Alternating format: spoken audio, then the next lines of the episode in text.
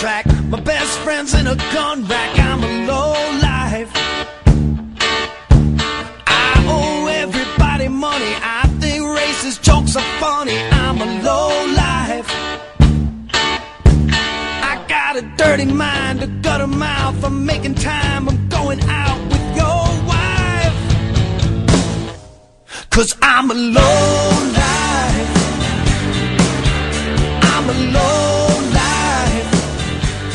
Up, motherfuckers? Welcome to another episode of the Low Life Motherfucking Chopper Podcast. We got a hell of an episode for you guys this week. A little bit of an unusual episode because, as you can probably tell from the intro, I'm running solo on tonight's episode. We had a little bit of a scheduling conflict and had a guest in line, but the guest wasn't able to join us. Will still be joining us on a future episode, but I figured this was the perfect time to do what I'm always wanting to do, but not wanting to drown out the person we're talking to. Tonight is going to be an all in depth guide to getting started with TIG welding. By the end of the episode, you're going to know what model you want to buy, what features are important to you, what accessories you're going to need to get started, because it's all about those TIG and TIG accessories. You're going to know what filler rod you need and some good projects to start out with. So, before we get into all of that good stuff and a whole bunch more, let's kick this thing off the way we always do with these motherfucking sponsors. First up, we got Chop Cult. Lisa holding it down over there for the longest time. This is the Chopper Hub, so make sure you swing on over there, make yourself an account, make yourself a build thread, add yourself to the Brolodex, scroll through the blog, take advantage of their free classifieds, and get rid of all those parts that are cluttering the fuck out of your garage. Next up, we've got Chicken Fried Choppers, aka Chicken Rick, who is the man behind ChopShit.com. Hand picked parts from builders across the world. This guy's got everything you can need and more. He's also the home of all the low life merch, as well as the stickers, pins, patches, hoodies, and chopper goodies. You didn't think we'd forget to say it, did you? He's got it all. Swing on over to chopshit.com and scoop yourself some quality stuff. Next up, we got Broadway Customs. This is the brainchild of Keebler Customs and Lucky Horseshoe Customs, who are out there in Colorado doing some of the dopest fabrication work commercial, automotive, CNC plasma cutting, 3D printing, and a whole lot more. Make sure you're following Broadway Customs on Instagram. Next up, we got Lowbrow Customs. Everything you need for the road ahead since 2004.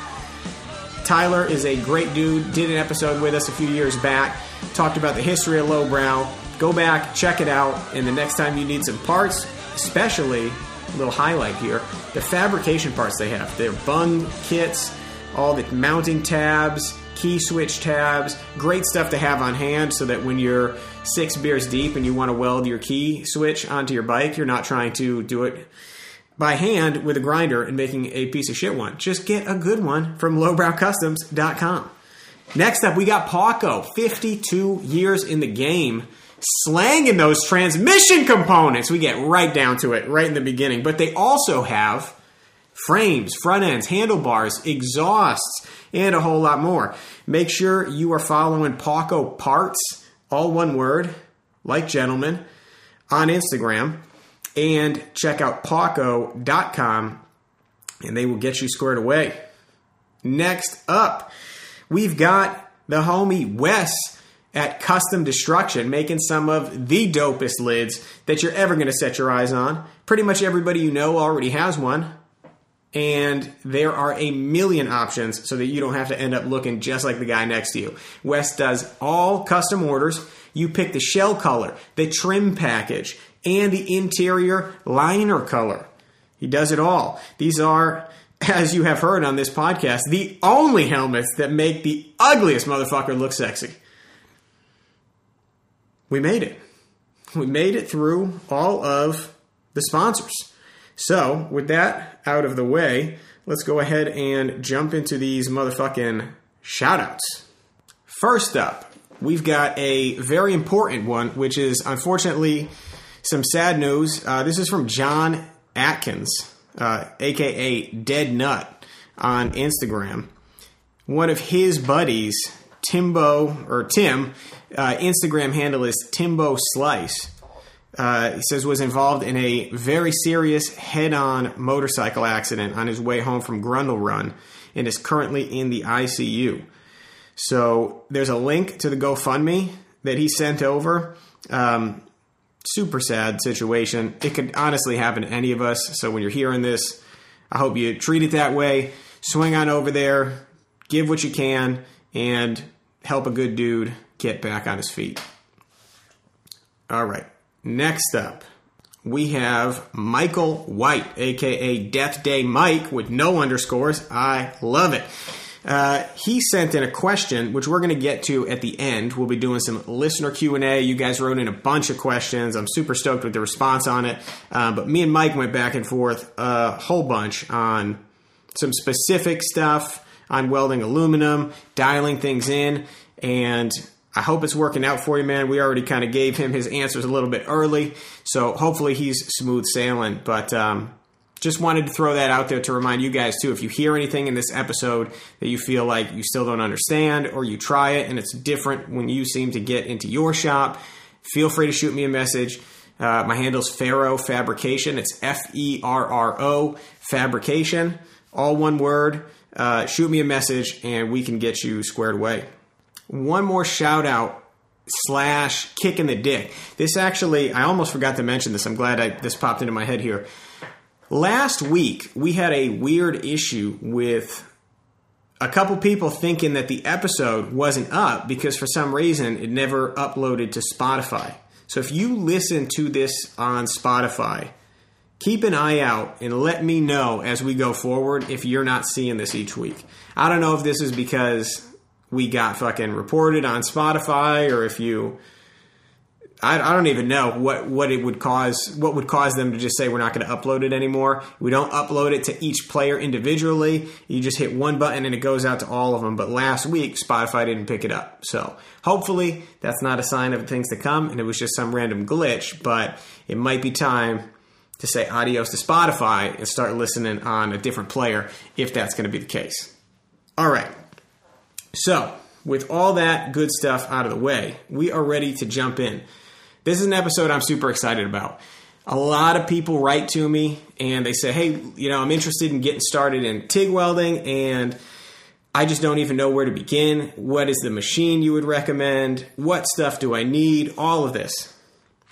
I did a bunch of blog posts on the topic probably over a year ago at this point.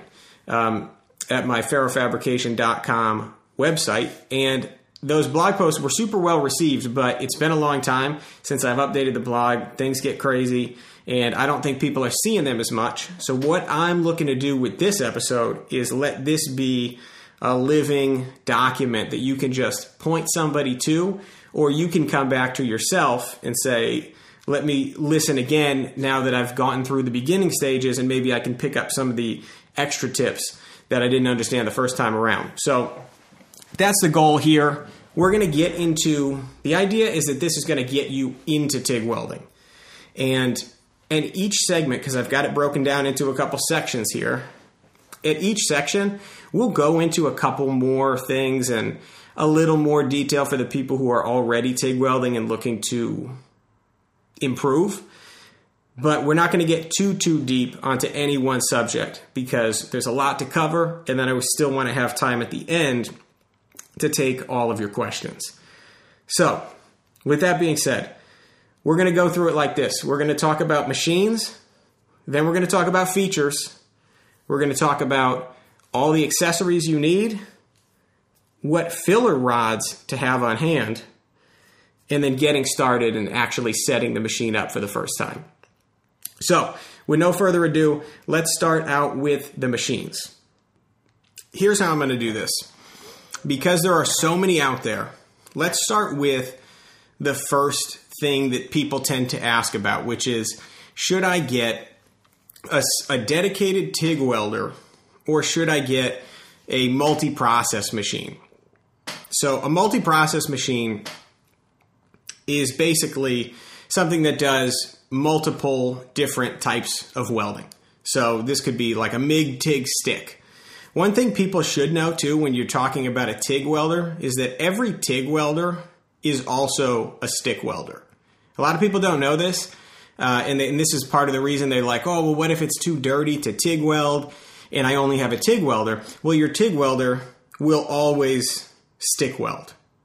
And most of the time, they actually come with a stick stinger too. So if you had something that was like rusty and disgusting and you want to just sling some 7018 stick rod over it, you can do that with a dedicated TIG welder.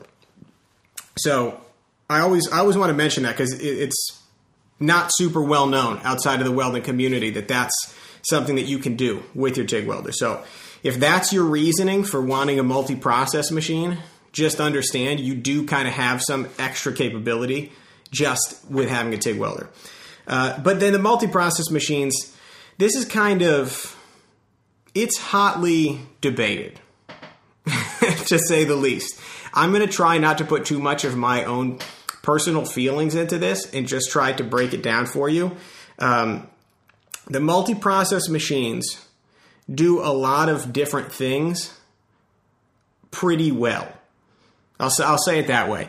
It's kind of like when you go to the store and you see in Walmart and you see like the survival knife and it's like it's a knife and it's a bottle opener and if you open up the handle it's got like a fire starter in there and it's got like paracord wrapped around the handle and it's like really you might just want to buy a knife and then buy some of that other stuff separately instead of getting a whole bunch of features that kind of work but not as good. So there's me putting my own little spin on the multiprocess. If you can tell, I don't own any multiprocess machines. Um, the way that they work, though, is instead of setting up a panel, you know, like just twisting the knobs on the front like you would with a TIG welder, you've got this like little iPad in the front. And this little iPad has like a touch screen on it, and you instead of, you know, twisting each setting, it kind of walks you through it. Like, say you would click on, okay, I want to weld steel and you go boop, you click on steel and then it's boop, one eighth inch and you're like, okay, I'm going to weld it on alternating current and it goes, nope, that's direct current. You said you're welding steel. On steel, you need direct current. You go, oh, I no, I know, I know. I, I just hit the wrong button. I, I, I know what it is. The point being, it's helpful sometimes for these machines because they will walk you through all the steps if you don't know what you're doing yet. But the downside is if you ever end up in front of a machine that isn't that machine, you might have you might be missing some of the fundamentals of how to get a machine set up, where you plug things in, what each setting does because the way these things kind of cater to someone that's just pushing a button in the front of them can kind of paper over some of what you need to know. So, as far as single versus multi-process, I did I'm I'm going to do a quick recap of the top five machines I would recommend. And even though, if you can't tell by this intro, that I'm not a huge fan of multi process machines, I did want to be fair, so I put what I think is the best multi process, the best reasonably priced multi process machine that I'm seeing everywhere in the community. Um, is on this list. So I did include it if you're dead set on going multi process. Uh, but I do have to say, my recommendation would be to get a TIG, get a dedicated TIG welder that can also do stick, and then get a lower cost MIG welder for things that you can't TIG or stick, because you'll just have a little more functionality, and additionally, a TIG welder is a lot smaller than a multi-process. Some of these multi-process machines are huge and heavy. And once you get your TIG welder, believe me, people will ask you, "Hey, can you weld this for me? Can you uh, can you just bring that machine over and we'll we'll just weld something up real quick?" You're not going to want to stuff that gigantic machine in the back of your car or even in your truck. They're just a pain in the ass to move around. But if you're only welding at home and it's something that you feel like doing, that's a okay. So it will be here in the list. So let's get into it. I got five different welders here that I wanted to throw out as recommendations because they're things that I've either seen or I know someone personally who has used them. I've got one from AHP. It's one that I own. It's the machine that I started Ferro Fabrication with. One from Everlast, one from Miller, one from Lincoln, and one from ESAB. That's the big five. There are others. I'm going to put this out here right now because as soon as you say there's five, somebody goes, but Greece, what about this random brand that I saw on the 18th page of Amazon? I can't speak to every welder and I'm not going to pretend to. So I will say if you found some random machine that isn't on this list, there's a reason that it's not on the list. Um, unless you're talking about Fronius, which is another company, it's a European company. I don't recommend it. They're great welders. Maybe not for your first welder, though. The problem is they use European style consumables. You're not going to be able to get them at a local store. Um, so if you need something same day, you're just going to be shit out of luck. They're great welders. Down the road, if you want to look at Fronius, go ahead and look at Fronius. But for the time being, if you're listening to this, oh, you know what? I guess we have people in different countries. So if you're in the US, I would write them off for right now. Not because they're not good machines, but just because you just need to give it a little a little more time before those things are available here in the states. If you're overseas, absolutely give Fronius a look. Um, their Magic Wave is the model that you would be looking at. That's uh, comparable to the ones we're talking here. But let's put that aside. The five I recommend. Let's go in order from least expensive to most expensive. First up, like I said, is that AHP Alpha TIG. They the model I had was their 201 XD. They just came out with a digital version of it. It's the same price. I don't know how it's the same price because it's way it's got way more features um, and more exact settings than the one that I have. But they're still selling this thing for 690 which is fucking wild. Um, I will tell you right now, this is the best deal in TIG welding. There are cheaper ones. Like I said, people will go on Amazon and they're like, I found one for 300. It's probably not going to hold up. Uh, I would strongly recommend that if you're going to get one at all, you go at least with the AHP. Um, I've talked to their warranty department personally, so I know for a fact that they actually have people on the phone who will troubleshoot stuff with you. Um, I had an issue with mine when I first got it, and they sorted it out for me. We'll get into that later when we talk about warranty and stuff like that. AHP Alpha TIG 200 amp machine. Um, all of these ones that we're going to talk about right here are 200 amp machines. We'll get into that a little more when we talk about features, but for your first welder, I think that's a really good place to start. And it's what a lot of companies make as like their, you know, their base model. So you got the AHP Alpha TIG, you got the Everlast Power Arc 200 DV. So this is a step up, in my opinion, from AHP. This is like if if you can swing the AHP, but you've got some extra money, and you're like, am I getting more by going up to I think the Power Arc these days is going for like 1200 bucks. Are you getting more by going to the Everlast if they're both 200 amp machines? And I think you are. I think the Everlast is a little smoother. I think their customer support is even better. Uh, they've got a headquarters in California. The Everlasts have been around forever. Uh, they're not a legacy name like Miller or Lincoln, but they do have a huge following, and a bunch of the YouTube channels are actually going to Everlast machines. So they're definitely starting to saturate the market. Um, if you want to go up from that, now you're kind of getting into the legacy names, the big battle between red and blue, Miller and Lincoln. Lincoln has the TIG 200.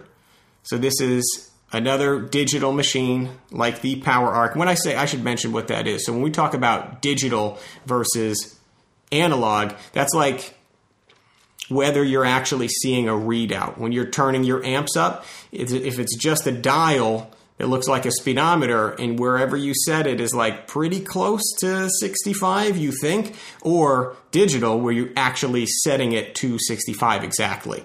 That's the reason people pay more for digital because it's more consistent versus you making a little sharpie mark on the on the speedo and saying, okay, I turned it about here every time. My AHP is an analog machine. It works well enough, um, but some people like having that digital readout. So the TIG 200 is a digital machine.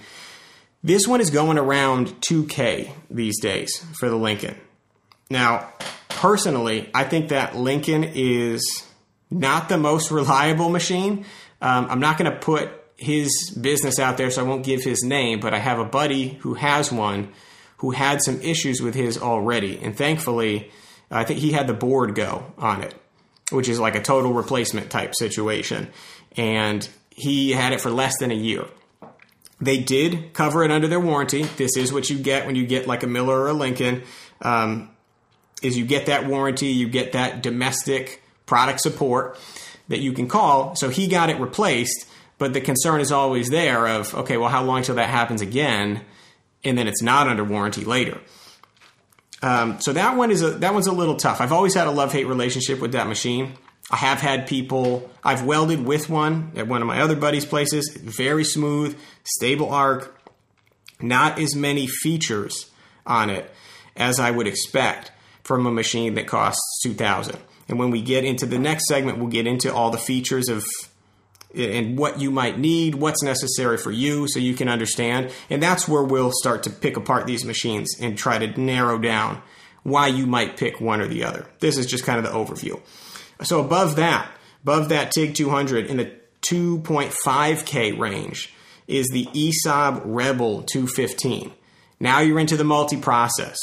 This is your MIG TIG stick machine. It's a bigger unit for sure with the touchscreen on the front to make sure you can't fuck it up. So those things are handy for people that are that are just getting into it. But by the end of this podcast, I will tell you, don't let the touchscreen be the selling feature for you because you will it's not that much to understand and by the end of this podcast you're going to understand enough to set up any machine so you really you really don't have to worry about that but super capable it's one machine that does everything if you're doing it all in your garage and you never have to move it that might not be the worst thing in the world and people the the welding youtube channels are going nuts for that machine everybody's got the ESAB Rebel if they're making welding YouTube videos. Uh, also, ESAB is a domestic company too, so you can get product support. You can get parts for them. It's just like Miller or Lincoln, so there is a benefit to that. And then, last but not least, we got my dream machine here, the Miller Dynasty. So the Dynasty is the pretty much the standard for a TIG welder.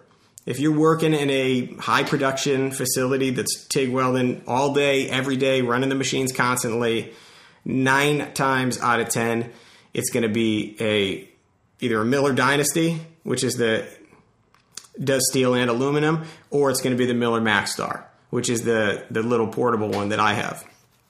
So Miller is four and a half grand though. That's big money super big money. Do I recommend that for somebody who's just at home doing their thing, trying to get their first TIG welder? Absolutely not. Um, not because it's not the best machine, but because you don't need to spend four and a half thousand dollars on a TIG welder just to get started. It's too much money. We're going to go over some of the accessories to some of the other things that you're going to need. Um, because sometimes people make the mistake of looking at it and say, okay, how much does the welder cost? Yes, I have that much money. Okay, I'll buy that welder, not realizing there's there's some other stuff that some other costs you're going to incur too.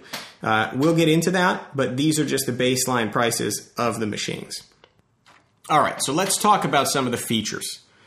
What are some of the things that you might be looking for in a machine to do what you need to do? If you're listening to this, there's a good chance that you're buying this machine to build motorcycles. So let me say, first off, uh, one of the biggest features people look at when they're considering a machine is how many amps it puts out. Like I said in the beginning of this show, all of these machines we're comparing right now are 200 amp machines.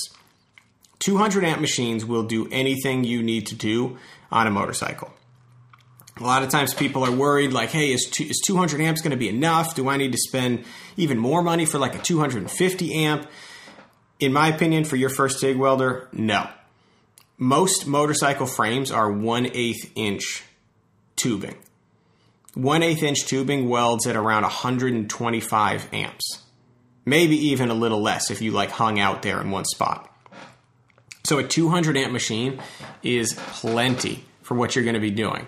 Um, so as far as features go, you're going to want to look for at least that though. And the reason I say 200, you say, okay, well, if I only need 125, then can I buy a 160 and save a little money? The reason I say you might not want to do that is because of what, what's called duty cycle. This is something that people almost never look at, which is crazy. People looking at machines never look at the duty cycle of the machine, but it's unbelievably important. So if you buy a 160 amp machine and the duty cycle says this machine can run, and basically what duty cycle is, is how many minutes out of 10 minutes that machine can run before it overheats. What's an example of that? Say you have a 60% duty cycle. That means that that machine can run flat out just while welding for six minutes before it needs to take a break at whatever amperage. So the way they'll do it is they'll say like on a 200 amp machine, they'll say you have a 100% duty cycle at 150 amps. That means you could you could literally hold that torch all day if you had a water cooler hooked up to it and just run that thing flat out at 150. So if you're doing motorcycle work right in the 125 to 150 range, a 200 amp machine will run that continuously. If you get a 160 amp machine, that duty cycle, instead of being 100% at that amperage range, might only be 50%. So now all of a sudden you can only run for five minutes at a time, and then you got to let that machine take a break. Are you super likely to run up against a duty cycle as a, a chopper builder? Probably not. But why push the machine harder than you have to? If you can get a 200 amp that's still pretty small and not have to worry about duty cycle ever, you, it, it's just much better off. So, the amperage of the machine is something to look at. The duty cycle of the machine is something to look at, and every website lists that. Um, it's given for a specific amperage, though right? So that 200 amp machine, it'll say 100% at 150, 60% at 200. So that lets you know, okay, at max amps, the machine has a 60% duty cycle. That's really, that's the industry standard. You want to see that 60% at max amperage. If your max amperage is only like 20%, that's probably a budget machine. It really shouldn't be putting out 200 amps, but they're like, fucking whatever, sell it anyway. and they fucking ship it. So that's something you're going to want to look out for. Other features. Let me give you a list here. We're going to talk about alternating current, AC balance, AC frequency, pulse, high frequency, um, and then 2T and 4T controls. These are like the main features. When you look at a TIG welder and you see that there's a whole bunch of knobs on the front, that's what they're adjusting. So we're going to go over what they mean. Do you need them? Do you not need them? And why you might feel that way. So the first one, alternating current. If you're only going to buy one machine, I super recommend that you get one that has alternating current. Alternating current, in layman's terms, just means it welds aluminum. So we don't have to get into all the nitty gritty. If you're interested, um, shoot me a message. We can chop it up. It's super technical. Um, but I love talking about that shit. So if you're interested in what AC actually is, it's alternating between electrode negative and electrode positive. We won't get bogged down in the weeds for this because this is just getting you started. So I would recommend you get a machine that has alternating current. That being said, you will pay like 500 bucks more. Uh, that Alpha TIG, like I said, is 700. That is a crazy low price for a $200 or excuse me for a 200 amp machine that has alternating current. Most direct current only machines maybe 300 400 bucks for your entry level ones. So you are paying almost double for the one that's got it. Uh, you might think though hey all my motorcycle is steel. I'm not going to need to weld any aluminum. I think that that is going to come back to bite you. I can almost guarantee it's going to come back to bite you because somebody is going to come to you with something or you're going to buy something and think like, "Oh fuck, if I could just weld aluminum, this would have been so much easier." Like uh, Shovel Sam, who we met at Deadbeat, brought a an aluminum foot peg, Chopper Dave foot peg, and he cracked it, broke one of the mounts off. I got to build it back up, drill a, drill a new hole through it so it can go back on the bike. Aluminum foot peg. If I had, if I did not have AC on the machine, wouldn't be able to do it. Other things that might be, uh, if you work on dirt bikes at all, a lot of those mounts for the exhausts are aluminum as well. Some of the cans are aluminum. I did a job for a guy who needed to retrofit an old excuse me he needed to retrofit the part of the of the can the stock can that had the sticker on it onto a new exhaust because you're not actually allowed to change your exhaust on these dirt bikes. That's another job. If I didn't have the aluminum capability, couldn't do it. Our homie Fish brought a loading dock ramp, like a huge, super thick, like quarter inch thick aluminum loading dock that they use over at the dealer. And that's another one it's not always the things that you're doing so much as it is like once you get this welder, you got to think a little bit further down the line. You get this welder, you're going to get established, you're going to become the guy. You're going to be the go to guy where people are like, oh, he could weld this. Oh, he's got a welder. I think, and then the first, I tell you, this happens all the time. It's like when you're a welder, you don't care so much about it, you don't think so much about it. But the first thing people tend to ask you when you're a welder is, oh, can you weld aluminum? Can you weld aluminum? This is like the the fucking big dick bragging rights thing where you're just like, uh, yeah, I can weld aluminum. And then they're like, oh, sick. Then I have all these aluminum projects that my other friends can't weld, or that like they have a basic MIG welder, so they can't weld aluminum, and they're like, fuck, I need somebody that can weld aluminum. Just get it. Spend the extra money. It's absolutely worth it to just have the capability on deck for whenever you're ready to do it. So that's alternating current you've got some other settings that go along with alternating current. Now, not all machines that have alternating current have these settings. So it's AC balance and AC frequency. What these do is they allow you to tweak the way your machine is welding the aluminum depending on the project that you're working on. Super, super important to have these. If you're going to have alternating current at all, let it be one that has these adjustments. So when you're talking about balance, so I'm realizing that if we're going to talk about balance, I know we said we weren't going to get into AC because it was kind of technical. I'm realizing we can't really talk about balance and frequency if we don't at least skim the concept of what AC is. So alternating current is basically the machine switching many, many times per second between electrode positive and electrode negative. There is more specificity on what those are, but let's just break it down in a very simple way. Electrode negative is the penetrating side of the arc, and then electrode positive is the cleaning side of the arc. That might not make a ton of sense right now, but just remember negative is the penetrating side, positive is the cleaning side. So, when you're dealing with aluminum, you've got this scummy layer on the top, this white layer that when you weld, you'll see a haze uh, all over the metal wherever you're welding. What that is, is it's the oxides on top of the aluminum need to melt off before the base metal can melt. The problem is, those oxides burn at a way higher heat than the metal does. This is why you can't use direct current to weld aluminum.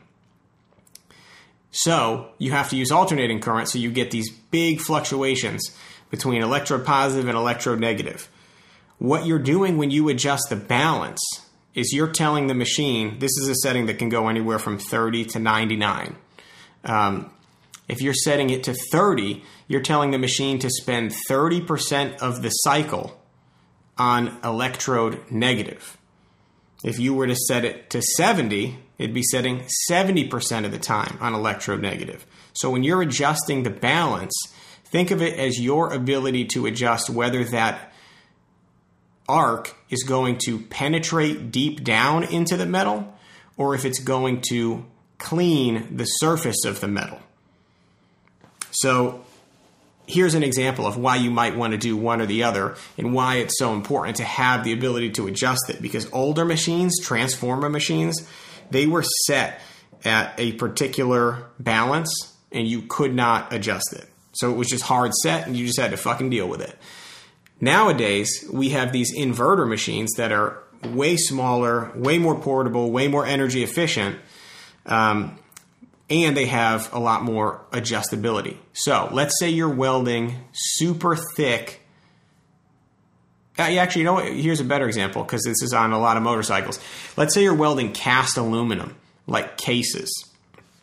These are going to be oil soaked and shitty, and cast doesn't weld great under the best of circumstances, let alone when it's a motorcycle that's been abused its entire life and there's oil and grime and dirt and shit all over it and you wipe it down with acetone and you think you got it all but believe me it's porous in there there's a bunch of little holes in the aluminum and it's going to be filthy if you're welding that kind of stuff you're going to want to turn that balance so that it favors electrode positive uh, I should stop here too because here, here's something that'll drive you nuts.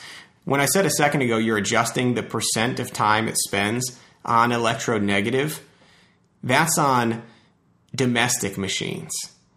this this will really fuck you up, and it's, it's very unfortunate that this didn't get standardized uh, between countries. But some machines, when you're adjusting the balance, you're adjusting the percent of time it spends on the positive side. So it's the opposite. So, for example, my AHP is adjusting the amount of time it spends on the positive side, but my Miller is adjusting the opposite. So it's important to read your manual and know which one you're dealing with.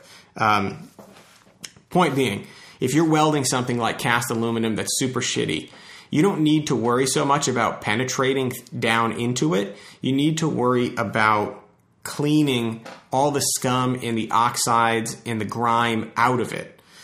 So, in that case, you want to turn that balance so that the machine spends more time on the positive end. And then, if you were welding something that was like a machined aluminum part, and you needed you had like a little groove joint that you needed to really make sure you got good penetration in there because this is going to be a load bearing piece that's something where you would want to favor electrode negative because that's going to penetrate down into that joint whereas if you set it the opposite, it's just going to end up laying on top. Now, for some things where you just need them to seal oil and not crack, it doesn't matter if it's just laying on top. But for other applications, you really do need to make sure you're getting down into a joint. So, being able to adjust that is super important. Next up is AC frequency. So, this one's going to be a lot easier to understand because you already know the machine is switching from electrode negative to electrode positive. What the frequency is doing is exactly that. It's telling the machine how often, how many times per second to make that switch. So, like on the old transform machines, this was another thing, it was hard set, 60 hertz. That means 60 times a second. It's changing from electrode negative to electrode positive. That is good for some stuff, bad for other stuff. Here's the quick start guide to understanding that. The higher the frequency, the narrower and more focused the arc is going to be. So if you're trying to run a tiny, narrow little bead that looks super clean, you're going to want that frequency up around 120 to 150. Maybe even as high as 200 if, if it needs to be like very, very precise. On the flip side of that, if you're trying to put more heat and help the aid in that penetration, you would again, you'd favor electrode negative and you would turn that frequency down because that means you're making less switches between the two. You're spending more time on each one. It's going to widen that puddle out and put more heat into the part. So that's the basics of alternating current. I will also say that's the most confusing thing about all of TIG welding is, is those two concepts right there. So if you're still with us through those two, then everything we talk about from here to the complete end of the episode is going to be significantly easier to understand. And even if you don't get those two, stick with it, pick up all the rest of this info. You can come back and learn about alternating current at a later date. It's not important to to know everything right off the bat. Just get the machine that has it. That's the too long didn't read version of AC. Next up is pulse. So a lot of people look for pulse in a machine, and it, it really is a handy feature to have. Um, do you absolutely need it? No. It's not necessary, but a lot of these things, all the machines I listed out there, let's see, and make sure I look through all of these ones. Yes, all five I listed have pulse. So if you're buying something out of this list of recommendations that I drew up, automatically you're going to have pulse on your machine. What does it do? Very simply put, it alternates. I know you're having nightmares already. I thought we were done with the alternating part. I shouldn't have put pulse right after AC, but while we're on the topic, it alternates between two different amperages. So basically, you can choose to go from really high to really low or you know from really low to just somewhere in the middle you get to set the two amperages that you're going to be going to and from and it's really handy for it's really handy on things that people aren't thinking about. Usually, when people are thinking pulse, they're like, oh, okay, I'll set the pulsar to pulse once every second, and then I'll dab filler wire in on every pulse, and it'll make like this really nice looking beat. And it might, it it does. I'll, I should put it that way. It does. You can use it like that, but that's like not a super important. You could do that without Pulse if that's all you were going to do and that's all you were looking to use it for. What Pulse is really handy for is working on thinner metals. We'll get to this. I, I did take a sneak peek at some of the questions before I started recording here. There when you're working with thinner metals, dissipating heat or keeping the heat from getting way too built up in the part to where it blows out and you blow a hole in it, Pulse makes that a lot easier. Because let's say you're doing, I like to take all of these things and then relate them to motorcycles because you guys are probably interested in this for bikes. So let's talk about where does Pulse help you. Gas tanks is a great spot for Pulse for two reasons.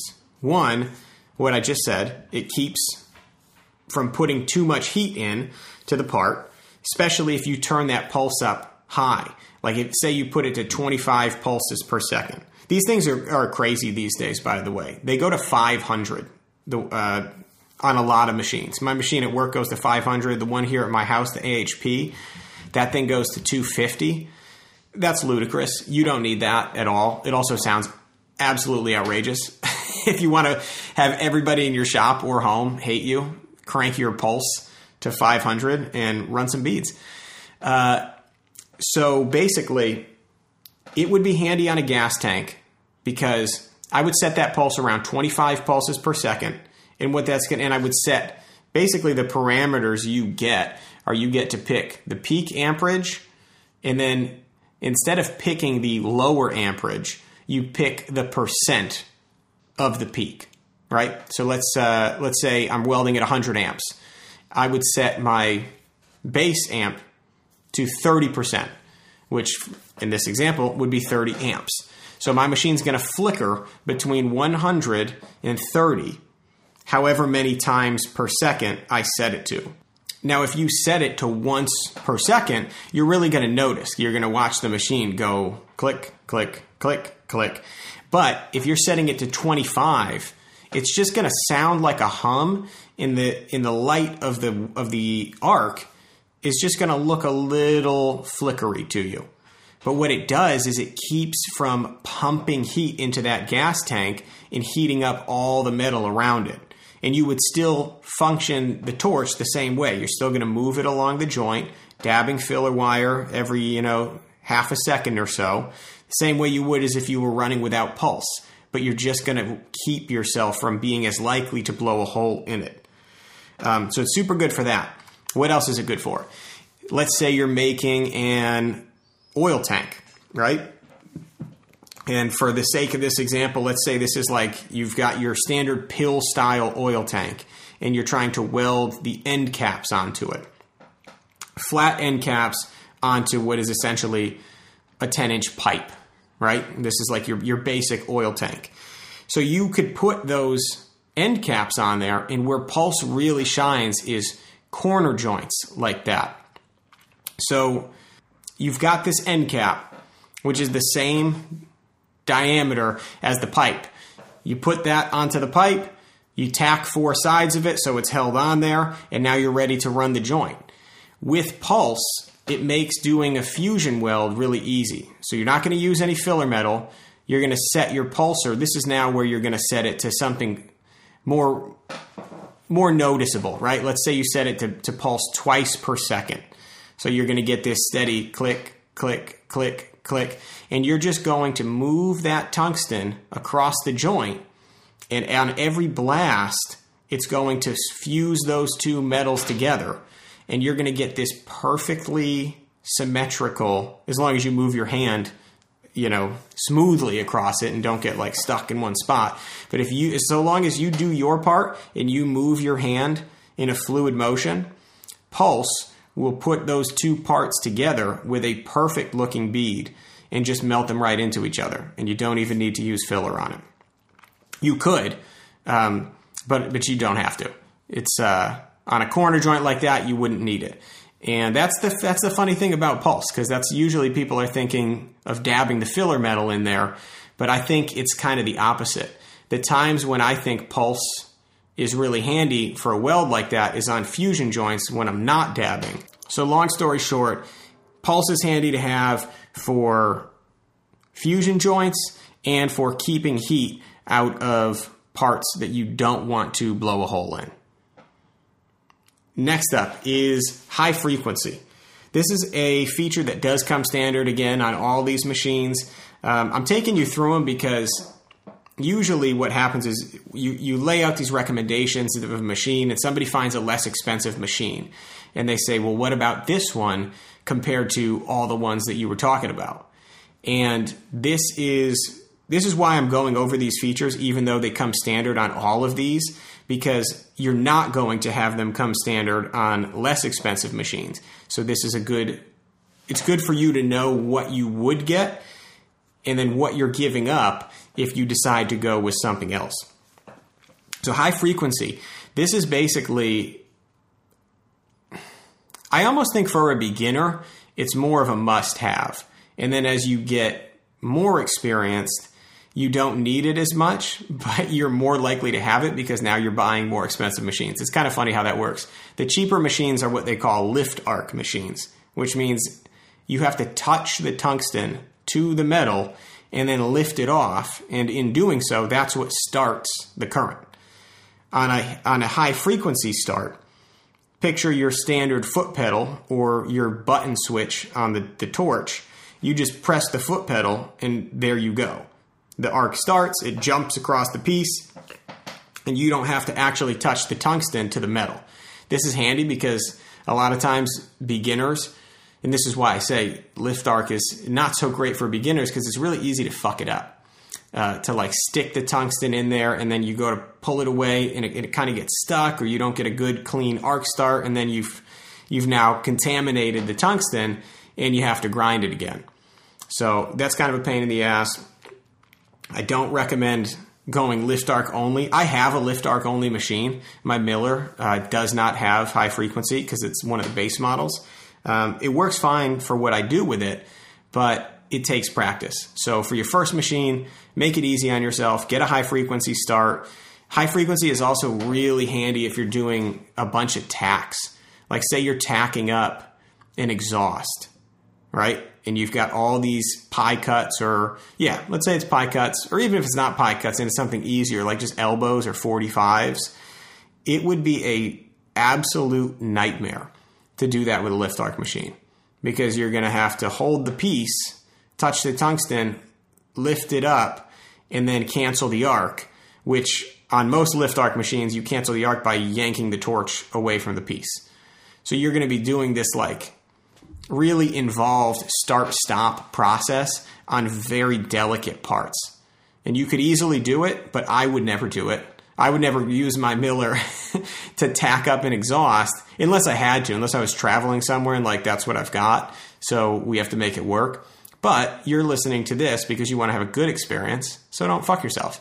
Get a machine that has high frequency start and you're going to have a way better time. All right. Next up is 2T, 4T. This is a very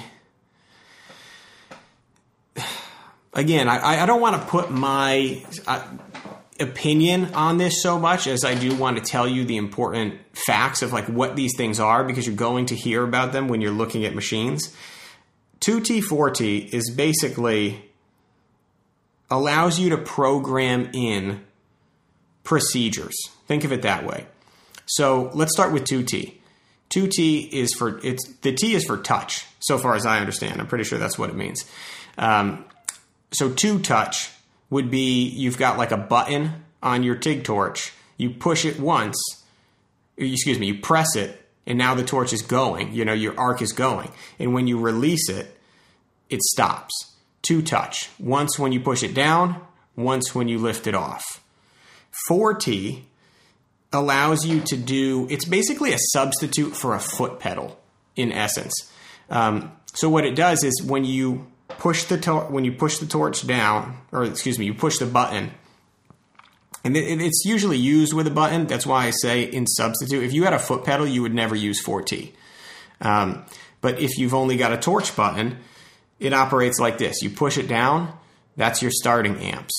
You you let it go, and now the machine cranks up automatically to whatever you set as your peak amps and then you weld, weld, weld, do your thing. And instead of just yanking the torch away, which is going to remove the shielding gas from your puddle and make it all gray and shitty looking, instead of pulling it away, you push it again. Now it goes back down to your starting amps, and then you let it go again, and it terminates the arc. So it's four touches. You're essentially pressing and releasing the button twice. It goes from low to high, then back from high to low, and then your post flow goes. So it's one of those things that I would highly recommend you get a foot pedal, even if you're going to do a lot of stuff that doesn't require a foot pedal. Um, it's just good to have because when you're learning, being able to adjust your amperage on the fly, that's what a foot pedal is doing. In case anybody doesn't know this, you know, you as soon as you begin to apply pressure to the foot pedal, your arc starts, and then the harder you push the pedal, the more the amps go up. And then as you back it off, the amps come back down. That's really handy just because, well, two things.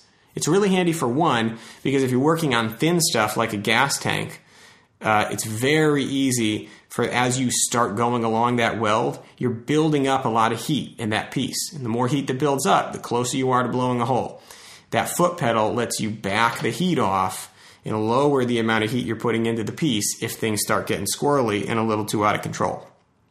If you just had like a lift arc machine with no torch switch and no foot pedal, you are locked in at one amperage. And if it's not going well, you better bail the fuck out, snap that torch away, and give some time for the piece to cool off. Much better to have that foot pedal when, especially when you're first learning. The other reason is that having a foot pedal lets you start the arc and stop the arc without losing your shielding gas. Now, this is something everybody, well, actually, you know, this is supposed to be the intro one, so let's remind everybody when you're TIG welding, you're using argon gas. And in order for me to explain why it's important to be able to taper off the amperage, I need to explain quickly uh, what is actually happening when you're welding. So that argon gas, when you're welding, is flowing out of the TIG torch over that liquid metal. And what it's doing, a lot of people think that the argon is interacting with the metal, and that's what's keeping it from getting porosity. But it's actually not doing anything at all with the metal. The reason we use argon is because it's heavier and denser than air. So all that argon is doing is pushing the air away from that molten puddle so that the air can't get into it. Because if the air gets into it, you get porosity. Porosity is like all those little holes. Um, comes from the word porous, right? Like a sponge. It ends up looking like that. If air gets into your weld puddle, you will get that porosity. All that air will dive into that liquid metal and create all these little air pockets. And the only way to get rid of it is to grind it back out and start over. It's a real pain in the ass. This is why you can't TIG weld out in the open air in the wind because anytime the air blows, it's going to blow that shielding gas away from the puddle and there goes your weld. Ask me how I know. I've tried to do this many, many times and it's just a nightmare. You'd have to set up like barriers or something like that to keep the wind from getting in the way. So, that being said, what the foot pedal lets you do is taper off the amperage while keeping that argon gas on the puddle. The alternative, remember I said before you could snap the torch off of the, you know, you're down there right next to the metal, you're dab, dab, dab, you're welding, and then you just snap the torch away. The problem with that is for a little second there, while that puddle is still molten metal, you're snapping that argon away from it, and it's going to get this little crater that they call a fisheye. Now, this is an intro episode on getting you into TIG welding. So I'm trying to tread this line between what matters to you as the person who's likely to be listening to this and what doesn't. So let's say you're doing motorcycle work and you're welding a tab on your frame and you have to lay on the ground like a brake tab, right? So you're laying on the ground so that you can weld a brake stay tab to the bottom side of your frame. And you're like, well, shit, I can't work the foot pedal while I'm laying on the ground and hold the piece up there. What what do I do? And if you were to do lift arc on that thing and dab, dab, dab, make your way all the way across, and then snap out at the end, it's fine. It really is fine. I'm telling you these things because there are there are times when you wouldn't want to do it. If you're welding a gas tank together, don't use lift arc and snap out. You will leave these little holes and your gas tank will leak. That's a situation where put your gas tank up on a table, get yourself a foot pedal and taper off every time you're done with a weld, slowly bring that pedal up until the arc stops and leave your torch there after you're done after you've actually like broken the arc you've completely backed off the foot pedal and the arc stops don't move your torch away because that gets into our last section that we're going to talk about with regard to settings and that's post flow so that whole thing we just touched on where that puddle needs to remain covered by that argon so that you don't get porosity in there this applies even after you're done welding because it might not, it might still, Jesus, it might not still be liquid, but it is still in need of shielding until it cools a little bit more. So taper off that foot pedal, and then when you're done, that's when your post flow begins. As soon as the arc ends, your post flow is how many seconds after the arc ends that your TIG torch keeps pumping out argon. So a good baseline setting for that would be like five seconds if you're doing mild steel. Mild steel is not as important. If you're doing stainless and you really want the stainless to be, you know, nice and shiny and perfectly silver, maybe you'd set that higher, like 10 seconds. Um, at work, I think, also when I say at work, things are different at work because when you're at work, you're using a giant, like 10 foot by 10 foot industrial vat of argon. It like literally doesn't matter how much you use. Um, so at work, yeah, I have that I have that thing set to fucking 16 seconds, and sometimes I'll hang out there for 16 seconds because uh, because we're doing all stainless. And if you move it away too early with stainless, it'll discolor. It'll look purple if you move it really soon. And then if you like wait five seconds and then you pull it away, it'll be like an amber, like a yellowish color. But if you hang out for 16 seconds, and let that thing stay until it really has time to cool off, it'll be perfectly silver. Um, now, why so that right there is enough of an example as to why post flow might matter to you because sometimes you want it really high and other times you want it really low. So that situation i just described with the silvery stainless probably not super likely you're going to run into that in your garage but here's something you absolutely are going to run into because i ran into it so many times and i still run into it from time to time if you don't know this, welding supply stores where you get your argon gas are either closed on Saturdays or they're only open for a few hours, and they're always closed on Sundays. That's usually when you're doing all your bike work. So, unless you run out Friday night and you can swing over there Saturday morning, and you're lucky, my local one's not even open on Saturday morning, there might be I shouldn't say might, there will be a situation where you are super low on argon and you need to make this argon last for the end of this project. In a situation like that, having the ability to take your post flow and turn it down to three, or maybe you're doing a bunch of tacks first, put that post flow on half a second. You don't even need the post flow. But if you have a machine that's hard set, that has a predetermined post flow that's based on the amperage, then there's nothing you can do about it. Every tack you do, your machine is going to bleed out that much argon. And as you watch the the chance of the dream of finishing this project before the weekend float away from your argon bottle, you're going to think to yourself, "Fuck, I should have bought a machine with adjustable post flow." My AHP has it. The Power Arc from Everlast has it. The Miller Dynasty has it. The Rebel 215 has it. But for whatever reason, even though the Lincoln TIG 200 is $2,000, which is more than the, the Everlast and the Alpha TIG, it doesn't have it. You can't adjust the post flow. Why? It's $2,000.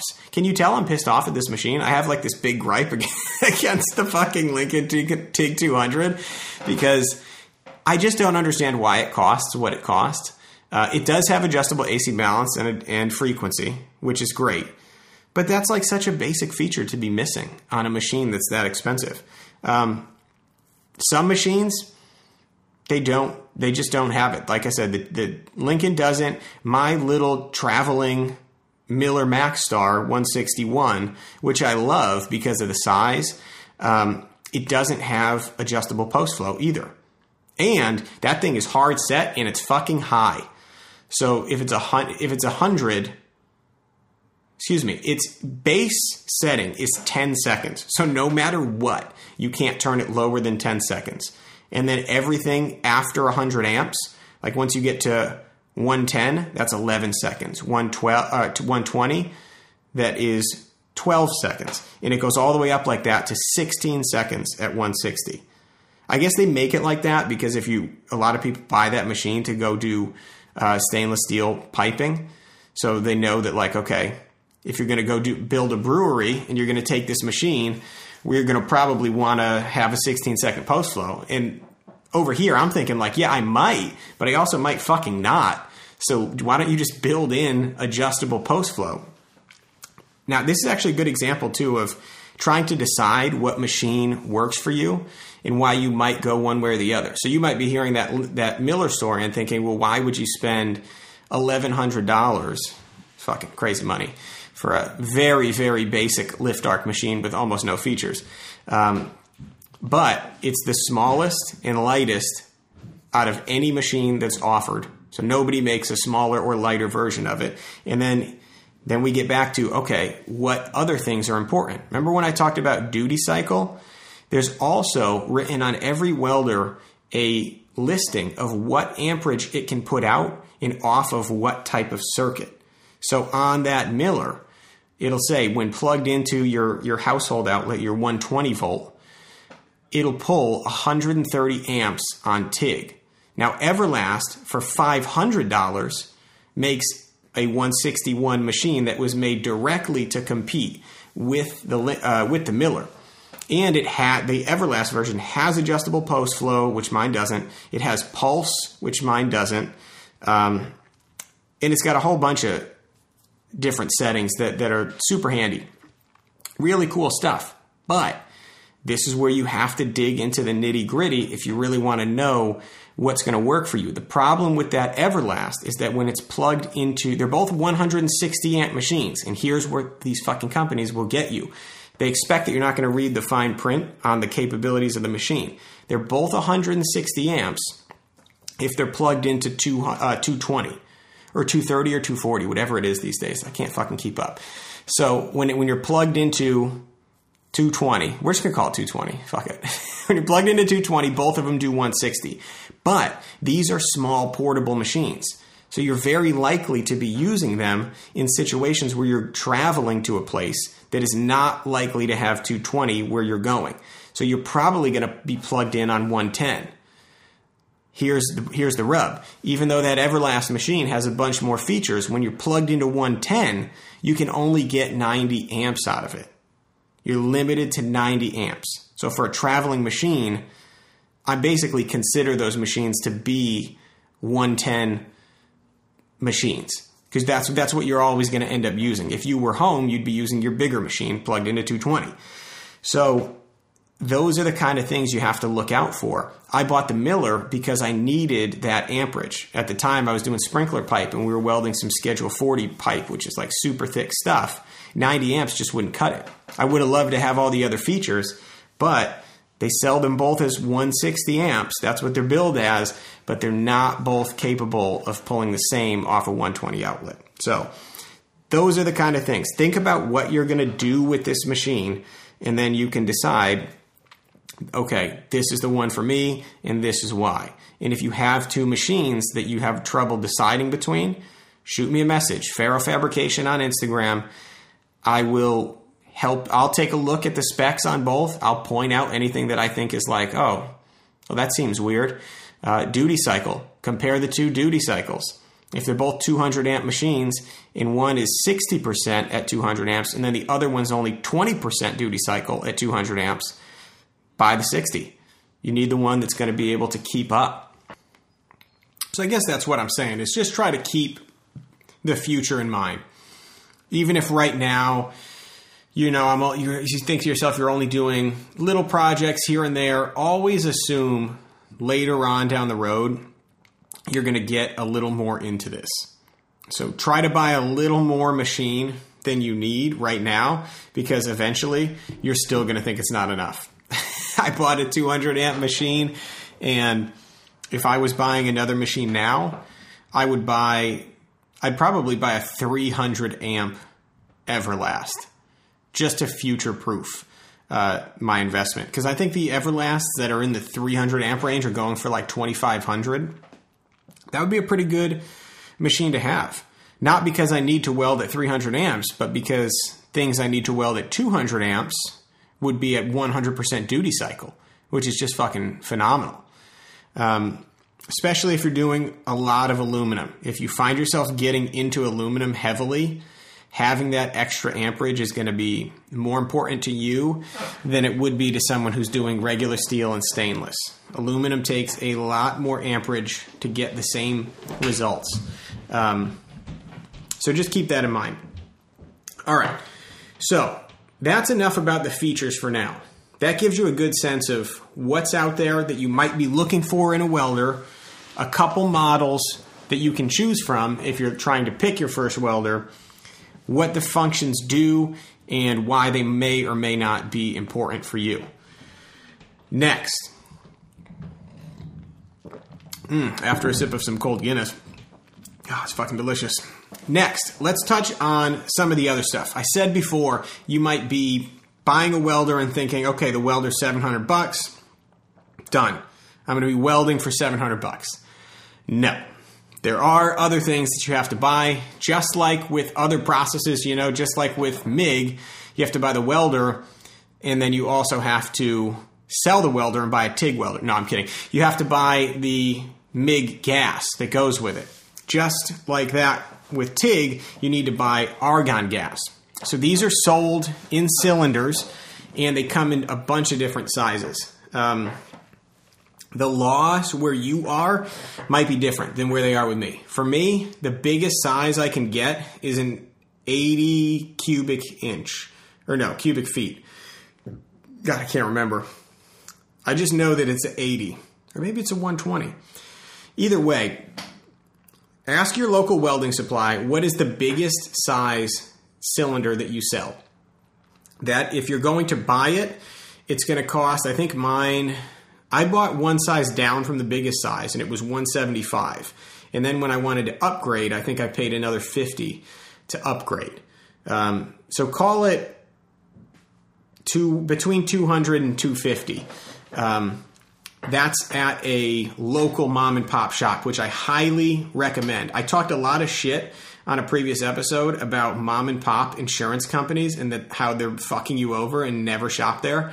Uh, the opposite is true when it comes to mom and shop welding supplies. You do want to shop there because Airgas in Matheson and I'm trying to think of who else is even out. Main Oxy, they will charge you an arm and a fucking leg for everything. Everything. Um, to give an example, I pay 40 bucks at the mom and pop to fill my argon bottle. It's 80 bucks at Airgas.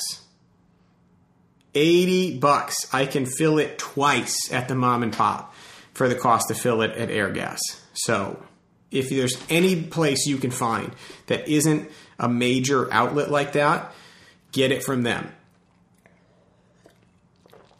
Okay. So you need an argon bottle. You also need Oh, and then there's a, one other thing I should mention on that topic. There's there's some debate on this. Uh, it's personal preference, really. You can do what I did and buy the cylinder, and you own it. And then when you go to fill it, they actually like fill that cylinder. It's not like when you go to Walmart with your propane can and you stand for 20 minutes and wait for somebody to come out and help you, and then they say they don't have the keys to the propane cylinder and you just go home. It's not like that. This is like they fill your cylinder and then you go home with the actual product you're looking for. Uh, the other option is you can lease a bottle. Now, remember when I said I got the biggest one you can? If you lease a bottle, they will give you the full size, like it's up to your chest height uh, the big industrial ones. I think they're 300 is the size. Um, those ones you would it would take you a fucking long time to go through that welding in your garage on a hobby level. Um, so that's the plus side. So what happens with that is instead of paying 200 or whatever amount of money up front in owning that cylinder, you pay a lease. So you basically pay. I, I, so I don't do it this way because um, I just wanted to own it and be done with it.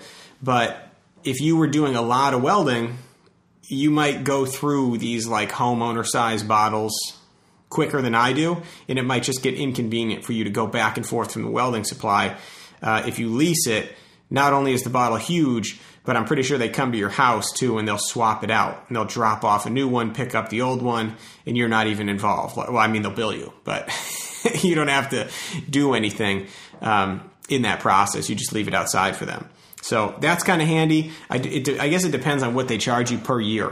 Uh, I have friends that do it that way. I haven't asked them what it costs per year to do it, but that's an option too.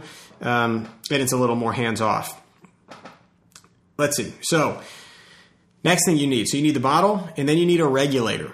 Now, most of these machines come with a regulator. I'm pretty sure all of these machines come with a regulator. Um, the only one I don't know about is oddly enough the most expensive, the Dynasty. I don't know if it actually ships with a regulator. Uh, for four thousand five hundred, it fucking better. But the basic uh, thing is this is what screw, the regulator is what screws onto your argon bottle and lets you determine how much gas is coming out. And it's CFM, or excuse me, CFH, um, cubic feet per hour is usually how they read out. And basically you screw this thing on and then there's a little hose runs from the bottle to the back of your welder. And then the welder has a gas solenoid inside. So as soon as you start the arc it knows okay send the gas out to the TIG torch so that's the way the system plugs in that's the way that it works um, the regulator the ones that come with these entry level machines like the ahp and the everlast they get a bad rap, but I'll be honest, mine's been working fine. Um, I actually use it, so I don't use it at, at my house. At my house, I have a, a nice one. I have a Smith's, and on the road, when I take my little Maxstar to go do jobs on the road, I use the one that came with the AHP, which is like a a no name brand um, that not the AHP is a no name brand. The regulator that came with it, I don't even know who makes it, but it's never leaked. It's always been accurate, and I've never had any trouble with it. So the ones that come with the machines, if the machine you buy comes with one, run them, try them, and see how they see how they work out. And if at that point, if it doesn't, then maybe look into getting a Smiths or a Miller. Um, those are the two. Flame Tech is another company that I hear good things about, and Harris is another one. So those are a couple brand, a couple names that are big on the regulator side of things. Um, it's something you buy once and you have literally forever.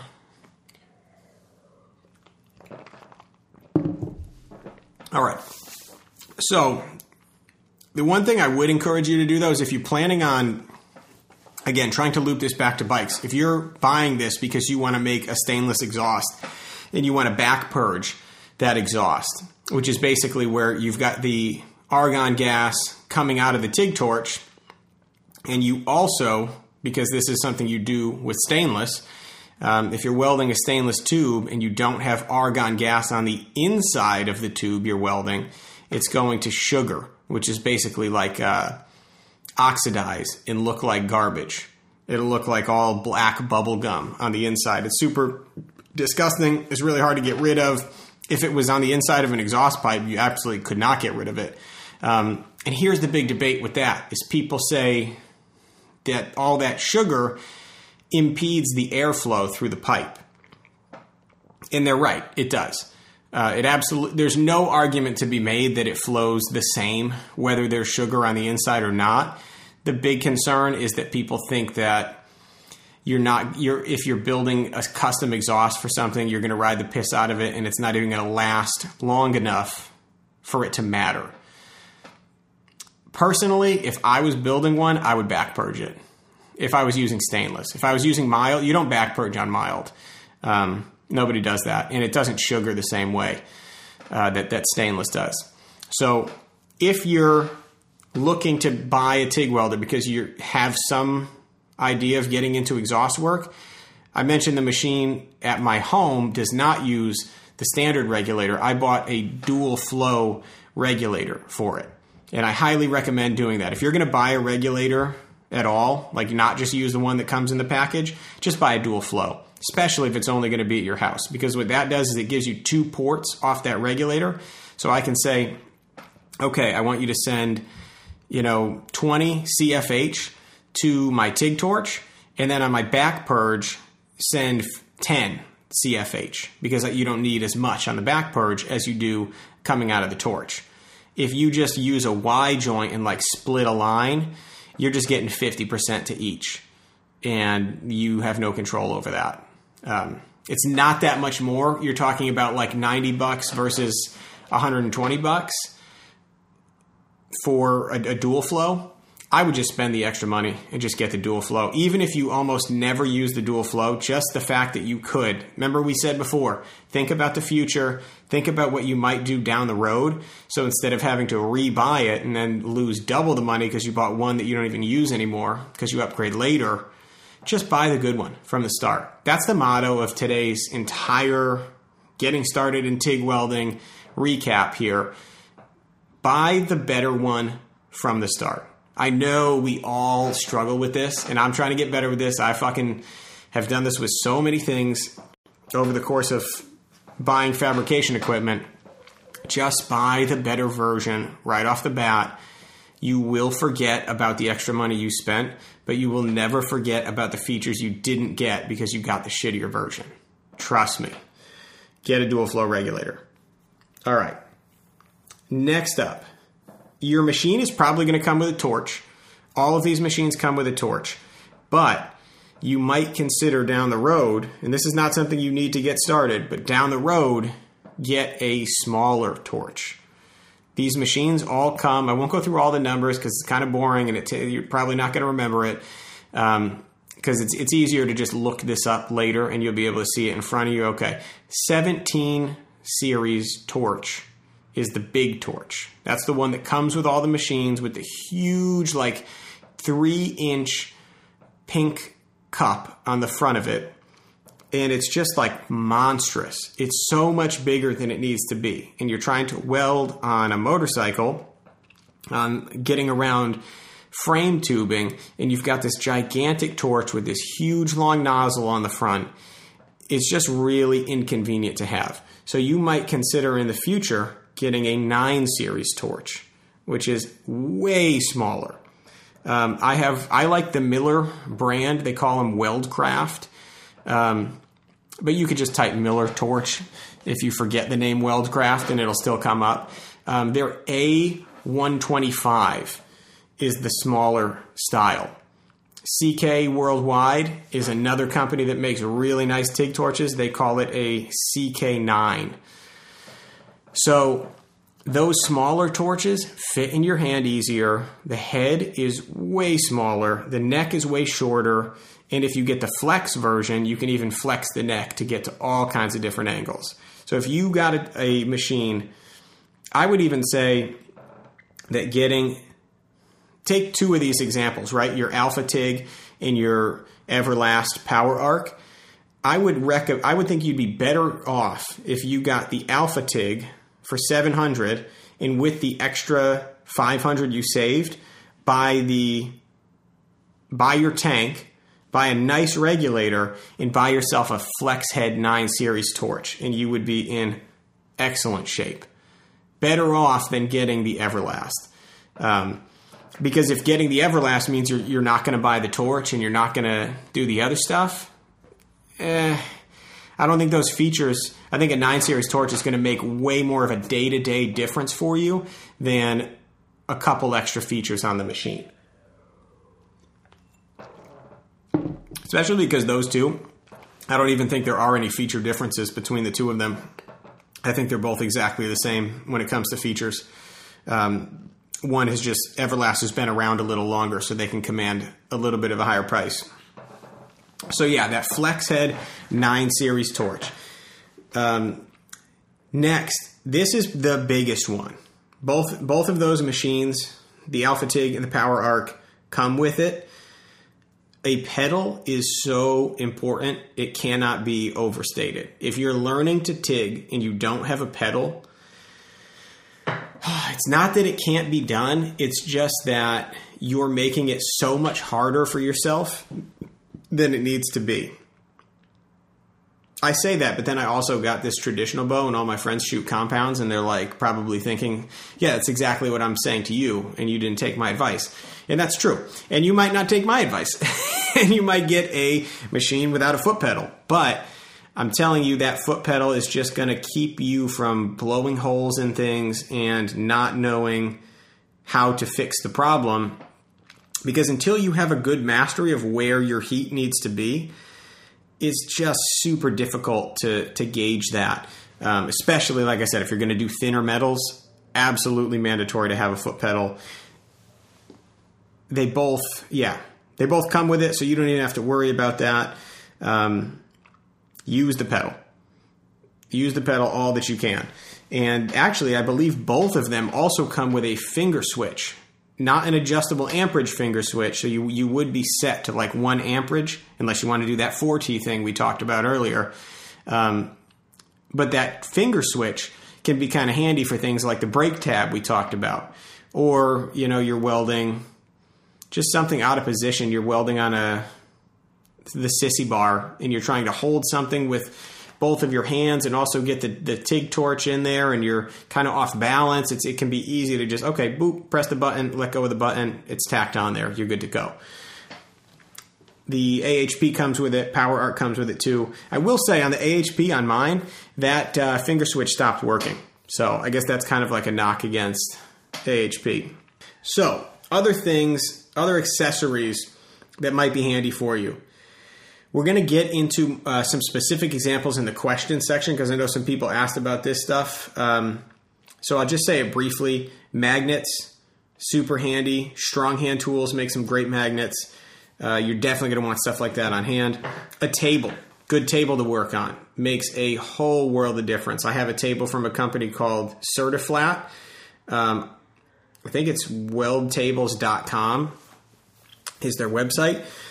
Super handy to have. I bought it almost immediately after buying the welder. It was 400 bucks and it was worth every penny.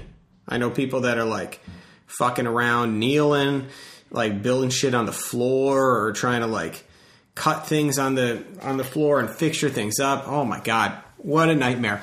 Just get a weld table. The kind with the holes in it so that you can use the fixturing tools that are going to make your life easier down the road. It's all fun and games when you're working with mild steel and then you get a stainless project that isn't magnetic and you're like, well, this fucking sucks. So there are more than just magnets that work with those tables. You can get actual clamps, things that hold stuff down. It is a godsend. So you don't need the table right away, but if you are planning on doing a lot of stuff like this, just make your life easier. Get a table from anybody, um, and just going to make a ton of difference. Other things you're going to need you're going to need a helmet. We're not going to go down a crazy rabbit hole. We kind of did that already two podcasts ago when I asked for your recommendations. So I will just say this: get a get an auto darkening helmet. Um, for the longest time, I used a non auto darkening. I still have that non auto darkening helmet, and I still love it for certain things. But there's a lot of things on a bike. Again, those those times when you're laying down and you're trying to hold something and get a quick tack on it. There's just so many situations where an auto darkening is is really handy. And don't worry, because everybody else is using an auto darkening. Nobody's going to make fun of you and be like, oh, it's a cheater helmet. All those people are dead now. They died 100 years ago. Everybody uses auto darkening. Don't sweat it. Uh, but do have, here's, okay, I'm going to take that back for one second. Do have a passive lens around. And the reason I say that is because sometimes auto darkening helmets can have problems. I haven't had any with mine, but I know people who'd like, oh, the, the sensor stopped working in my helmet and now I can't weld. Have a passive lens around that you can throw in there in an emergency. They're like five bucks at your local welding supply store. Get a shade 10 or 11 and just keep it somewhere in your toolbox. That way, if something goes wrong, you can still weld that day. How's that for a tip? Next up, gas lens kit. This is huge. Gas lens is what they do is basically, we talked about how the argon's coming out of the TIG torch and it's flowing over the piece that you're working on. But if you ever used a sink like out in somebody's garage, like right, like a one of those industrial sinks where the water just fucking spits everywhere and it gets all over you and it fucking showers half the wall, and then you go inside and you turn your faucet on on your sink next to your stove, and it comes out in a perfect, neat, orderly fashion. It's not because this the water in your house was raised better and went to an Ivy League school. It's because there's a mesh filter inside that sink, and there's no mesh filter in the one that's out in your garage. The gas lens situation is exactly the same thing. It puts a mesh filter inside your TIG torch so that when the argon comes out, instead of blasting out in all different directions and maybe shielding the puddle and maybe not, depending on where it's pointing, you get a nice, consistent flow of argon that puddles over the entire weld area. So, a gas lens kit, you do not have to spend a lot of money on. Um, I just was messaging Masibra on Instagram. Shout out to him. And I sent him over a link. It was like 18 bucks for a stubby gas lens kit, right? So that's like three different diameters. Uh, 045, 116, and 332. So it's three of the gas lenses, a bunch of the stubby little cups, which is gonna, which was gonna be one of my next thing. The the cups, those cups can be huge. They're like three inches long on the stock torches. Nobody, nobody uses these cups. I don't know why welding companies even ship them. It, like it doesn't even make any sense. The first thing everybody does is they take that off and they put a stubby cup on there. It's about an inch long, um, and it, it, that little, little, pink cup It works for everything. That and a gas lens will cost you about 18 bucks on Amazon, and you'll probably have it. I've had mine for like three years. It's crazy. Um, in the future, when you decide, hey, I, I end up using only 332 tungstens, buy a five pack for 10 bucks on Amazon. And if you want the link, shoot me a message. I'll send you the link to the, exactly the ones I'm using here in my garage. It was like 10 bucks for a five pack. Um, the only reason you, you'd want to have buy just the lenses is because I found out that I was only using like three the, the 332 diameter tungstens and the pack they, that original pack that came with all the cups and the gas lenses had three different diameters. So once you burn one up, you use it for a couple years and it's just junk. Uh, you need another one. So at that point, you don't need to buy the whole kit again. Just buy a bunch of the, the gas lenses. Um, and they also that kit also comes with a stubby back cap. So on the the stock torch, you'll get like a five fucking inch long back to your TIG torch. Again, nobody, nobody uses these things. I don't understand it. They just like somebody in the fucking supply chain is like, just keep building them. Keep fucking building them. And then everyone just gets it, unwraps it, throws it in the trash and puts a stubby on and they think they think to themselves, why do you keep fucking putting these on on machines? It, it just literally makes no sense. You pay all that money, and that's part of what you're paying for. So it's kind of frustrating. The companies aren't actually taking stock of it. And the worst part is they make the stubbies too. So it's like, well, what the fuck are you doing? Just put the stubby in the box, and we'd be good to go. But they don't. So get the gas lens kit. Comes with the stubby back caps, and basically that those two things coupled with a flex head will let you get everywhere inside the frame tubing that you need in order to do a hardtail. Because that's like, especially when you're talking about up in the seat post area where the two frame rails meet up with the seat post in that like triangular part right in front of the seat, that can be really difficult to get down into if you don't have a gas lens. Because the gas lens lets you stick your tungsten out a little further than you could otherwise because you get such good gas coverage and it's about the only way you're going to get down into those areas of the frame that you really need to get weld into. Um, let's see. And we're almost done with the accessories here. We'll touch briefly on the fillers because I realize I'm running long, uh, a lot longer than I thought I would. And we'll touch briefly on the filler rods you need, and we'll skip over the, the projects and we'll get right into your, your questions because I think we're going to be a little pressed for time. So, the last things are the accessories. A wire brush is a good thing to have on hand because sometimes after you weld something, running a wire brush over it before you do another pass can really help that next pass go on cleaner. And then lastly, we didn't touch too much on this, but you will need tungsten. And in my opinion, you should get a tungsten sharpener. Um, right now, Eastwood has a sale on theirs, which is like the most affordable one. It's a hundred bucks, free shipping. Smoking deal. You'll have this thing forever too. What that does is it lets you get a consistent grind on your tungsten every time. Instead of fucking around with like a coarse stone that was on your dad's bench grinder that he gave to you that fucking wobbles or has like a bunch of three different tracks in it that get all squirrely as the disc spins around. Just don't bother trying it that way. You're going to get inconsistent results and you're going to drive yourself nuts. Get a tungsten grinder, sharpen your tungstens consistently, and you will be good to go. All right, filler wires. We're almost there. This is almost everything you need. And I know it seems like a bunch of stuff, and it is a bunch of stuff, but once you have all of this together, you will be able to coast on this setup for years. So just remind yourself, even though it seems like a lot of upfront things, you're not going this is going to be autopilot for you once you get all this stuff. You're not going to have to struggle no matter what you need to weld, you're going to have the stuff you need and it's going to be fucking easy mode. So, it's worth getting set up right initially.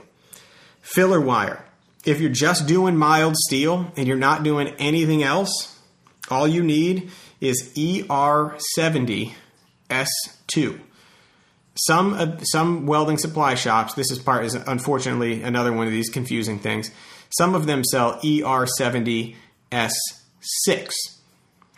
For all intents and purposes, they're exactly the same, whether it's S2 or S6. They have different silicon contents. Do you care? Nope, definitely not. And unless you're a metallurgist, it's never going to matter to you. Any any motorcycle project you're doing, you could weld it with either of them, whether it's ER70S2 or ER70S6. Whatever your local supply sells, they'll probably only sell one of the two. Just buy that one. It'll be fine.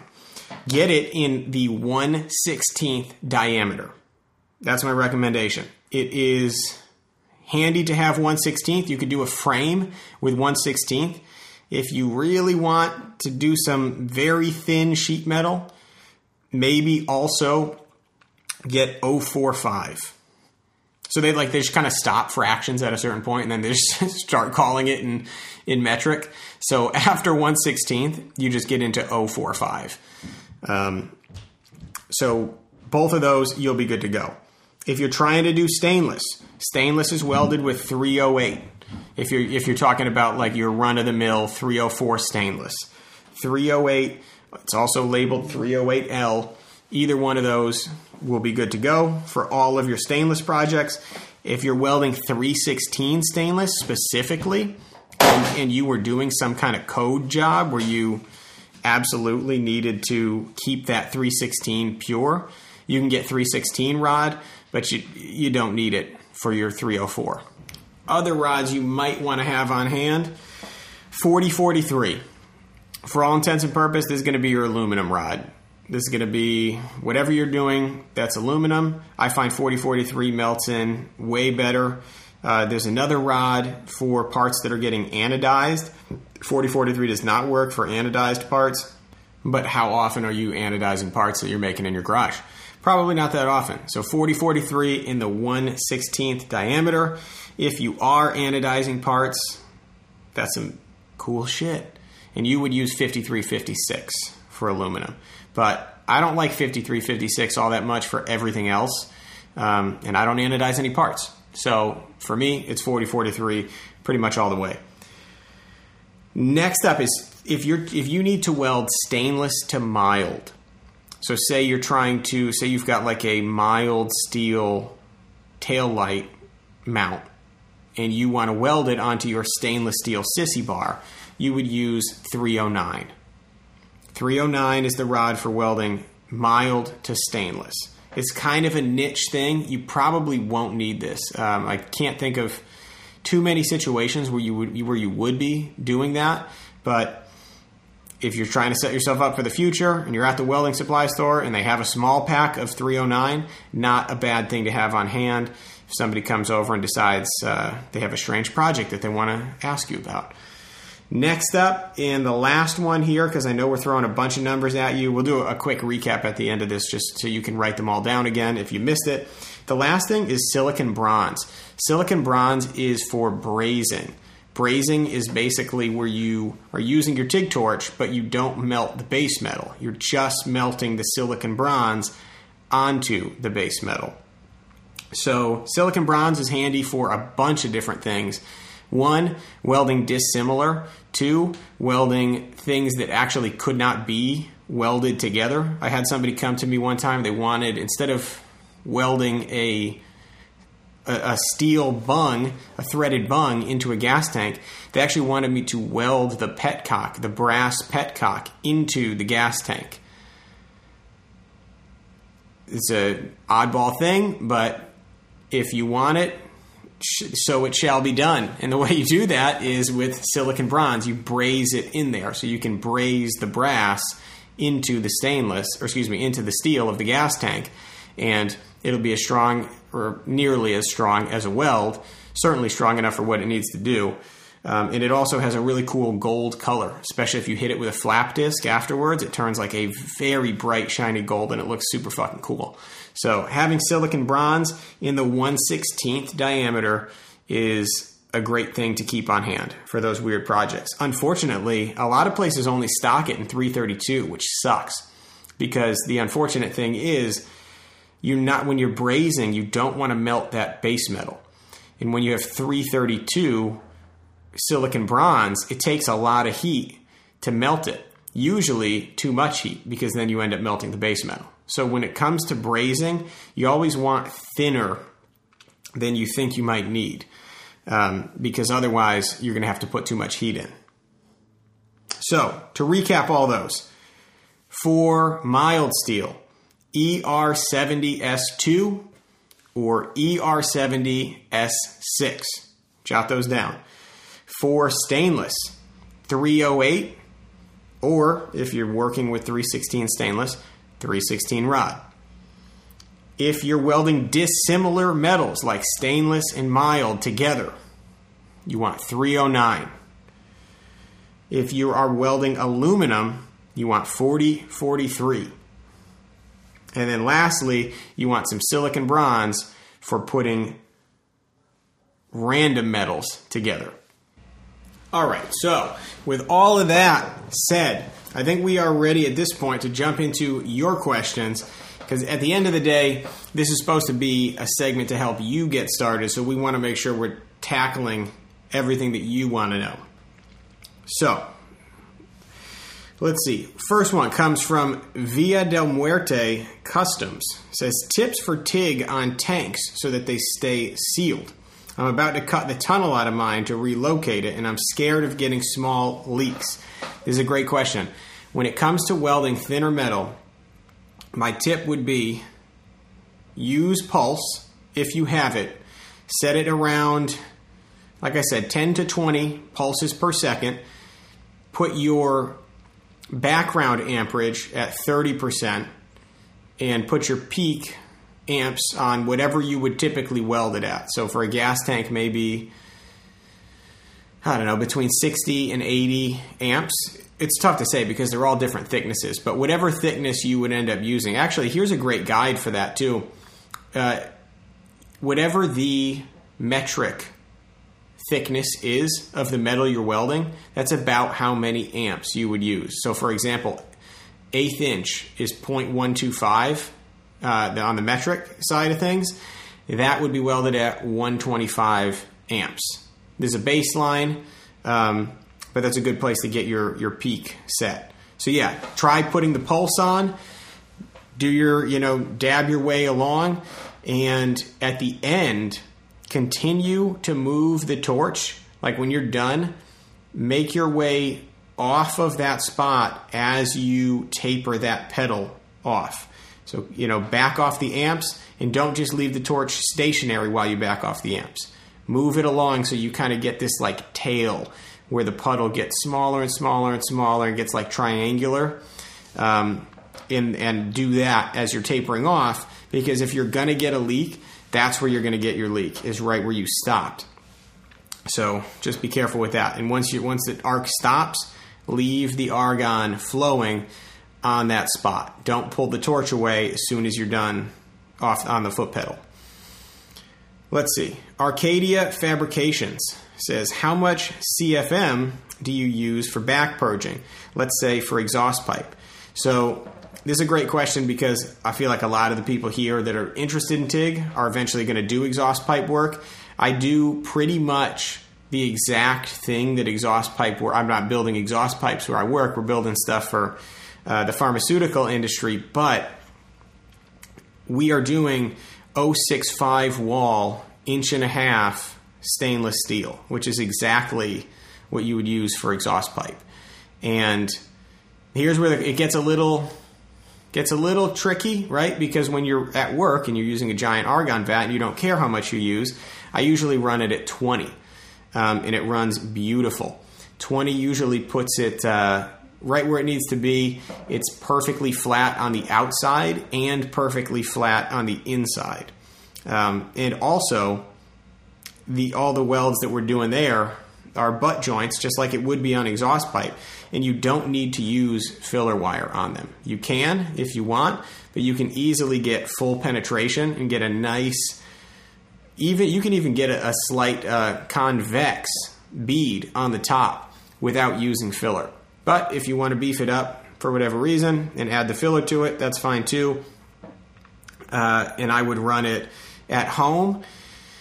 I'd say 15. Um, you could probably get away with 10 though if you really restrict it out the back end. So for anybody that's in, interested in doing this, when you are back purging an exhaust, uh, you need to plumb it in one side. So basically, you need to take, uh, if you don't have purge plugs, which you're probably not going to have if, if you're working just out of your garage and doing this on occasion, you can just take uh, masking tape and tape one end of that hose because you bought the dual flow regulator, right? Right? So that this would be easy and you can control how much CFH you're putting through it. This is the reason why you buy the dual flow because otherwise you don't get to pick how much CFH goes in there. Um, so tape one end of the purge line into one end of the pipe, and then on the other side of the pipe, tape it shut and poke a tiny little hole in it. You can use your 332 tungsten, stick it in through the tape, and then wiggle it around a little bit to make the hole just a little bit bigger. And you should feel that purge blowing air into your hand when you put it in front of that little hole. If you try to do this, if you just put it put the hose in one side and you don't restrict the other side, you won't get any back pressure and it won't work. You're going to get a ton of color, excuse me, ton of color and it's going to look like shit on the inside. So, I would say between 10 and 15 if you restrict it properly on the other side. Okay, Joshua Clore. Clore. Joshua Clore. I don't know how to say the last name. Uh, why do we use different length cups, long and stubby? The answer, the short answer, which we touched on earlier, is we don't. Nobody uses those trash long cups. Throw it in the trash. There's nothing that you need to use it for. Get yourself a stubby gas lens kit, and you will never touch that longer cup again. Rob Angry says, Could you explain this whole glass lens stuff? I don't get why it's different. Also, all the cup sizes confuse the hell out of me too. Is there a happy medium size? Excellent question. The glass lens thing, the benefit of glass is that when you tap them, they break. And then you get to spend a whole bunch more money buying another one because you broke the last one, when in reality, they don't do anything different than a ceramic cup. Maybe the argument could be made that you could see a little better through the glass cup, but who's looking through the fucking cup? This is what I never understood about the whole glass cup thing is I'm looking at the tungsten. I think a lot of times people who are who are buying glass cups are running too short of a stick out. So their tungsten is jammed like barely past or almost flush with the cup. And that's why they feel like they need this glass cup because they're like, well, I can't see the puddle because my tungsten is stuffed way up it. Stick the tungsten out a quarter of an inch. I will, I will stick that fucking tungsten out half an inch sometimes. When you're running a gas lens in 20 CFH, you are blanketing that gas coverage everywhere. You don't need a glass cup. Get a ceramic cup. An 8 is your happy medium size. Um, if you have to get in somewhere tight, it can be handy to have like a seven and a six. Um, but I use an eight at work. I've been I haven't even taken it off in a year. It's been an entire year I've had it on there, and it works phenomenal. If you want to get like a specialty one, um, I will say get the Michael Furick, which is a M Furick, F U R I C K, on Instagram. He makes a Jazzy 10 and a 12 uh, cup. They are white ceramic. I would never buy the glass ones for the same reason. It's just way too fucking easy to break them, and you should be running a stick out to where it shouldn't even matter. Um, get yourself that Jazzy 10. I think the 12 the 12 is like if you're doing specialty stuff and you really need like crazy coverage, but the 10 the coverage on the 10 is fucking insane. And you can get the 10 right on Amazon for like 10 bucks or 15 bucks for a two pack, I think, or maybe it's 20 for a two pack, but it's so much cheaper than the other ones and it's very, very durable. So if you want to get a specialty cup, get a Jazzy 10 Furick cup. And then for everything else, use a stubby pink 8. Let's see. Joshua Clore says again, oh, sneaking two questions in here, Josh. He says also, tips for doing your first hardtail Yes. Uh, tip would be get a jig. I like the. I have a chop source jig uh, that I that I love. It works great. Dirty Bills also make some jigs if you want to grab one from them. Uh, and you can. So okay, so you're asking for my tips. My tips are get the jig. People do it without the jig. I don't know how they do it. I don't know how well they do it. I just know that they've done it. Um, so I would I would recommend getting the jig, and then I'd also say um, get an angle finder because the angle finders that are magnetic can sit on the frame rails to let you know that you have everything lined up the way that it needs to be. If you don't have an angle finder, another way you can measure is the most important thing is that those two axle plates are perfectly parallel with each other and are the same distance from the neck. So uh, another way to measure as you're going along to make sure things are staying in square is to tie a string around the neck of the frame jig because um, there's like a piece that sticks up out of the actual neck. Tie a ro- tie a string around that and pull it back to the back of one of the axle plates and like put your fingernail on it where it hits the back of the axle plate and then leaving your fingernail on there and tension on the string move it over to the other axle plate and if when you put it over on the other axle plate if your fingernail lines right up with the back of that one you know that you're the same distance on both axle plates so those are two quick tips for you um, steel city blacksmithing hang on we need a little sit break here. Boy, your throat really gets dry when you don't have a co host. This is fucking brutal. I don't know how people do this every day for the podcasts. Steel City Blacksmithing says, What is the trick to TIG welding 18 gauge steel? I got really good at burning huge holes in it, got pissed, and busted out the old faithful Hobart MIG. Oh, sacrilegious! Also, do you have any experience with brazing on AC? If so, what setting if you what's the setting if you remember? I've only brazed on DC with good results on steel slash stainless brazed to hammerheads, but had trouble with cast iron brazing. Looking forward to this episode. Hey, I'm excited to hear that. All right, so let's take the second part of this question first. Cast iron brazing. So what what I've always heard and I tried it once on a wood stove part that I needed to repair a crack in, and it worked great for me. Is instead of silicon bronze, aluminum bronze is a great rod for it. And people like to do cast iron with AC instead of DC because you get a lot of that good cleaning action that we talked about when we talked about adjusting your balance. Excuse me, adjusting your balance um, to help clean some of that uh, in, in, except in this case, instead of the scum on the surface of the aluminum, you're actually cleaning some of the scum on the cast iron.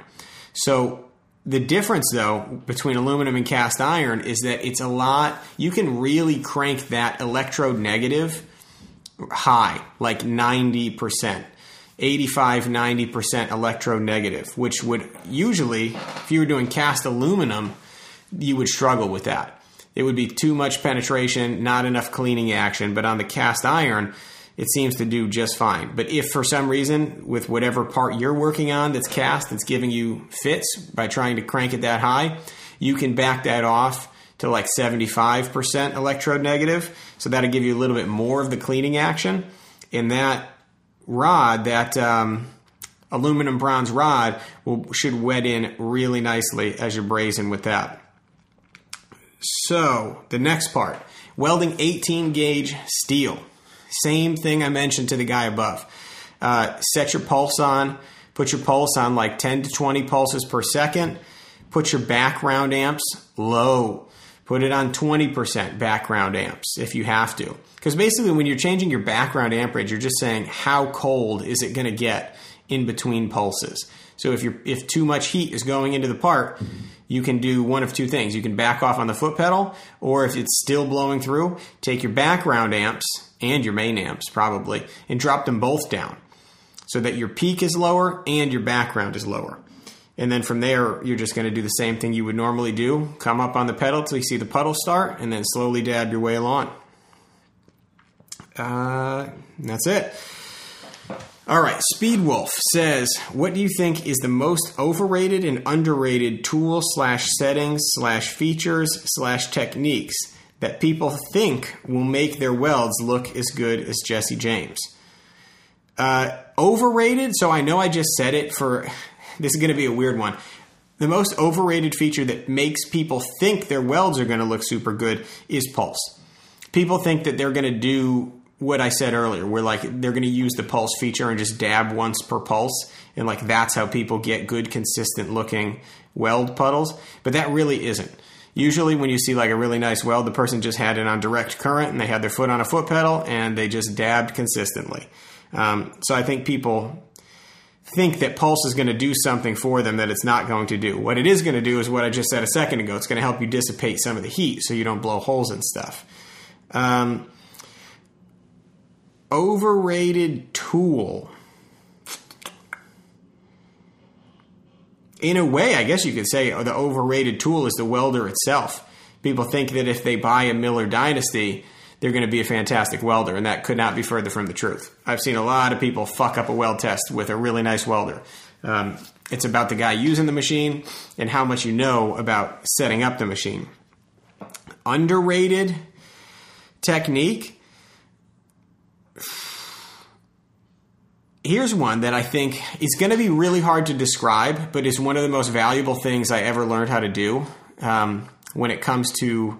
I get a lot of repair work because uh, I'm not like building products. So a lot of things are coming to me and they need to have simple job filling a hole, right? And a lot of times people will take a MIG and they'll just fucking squeeze that trigger and they make this fucking monstrosity of a mountain that, that like forms up over where the hole used to be. And then you have to spend 10 minutes grinding it out. What I love is with a TIG welder, think a way you normally add filler rod say you're right handed, you're holding the TIG torch in your right hand and a filler rod in your left hand, and you're moving that torch to the left, and each time you make a little movement, you're doing a little dab in front of the puddle.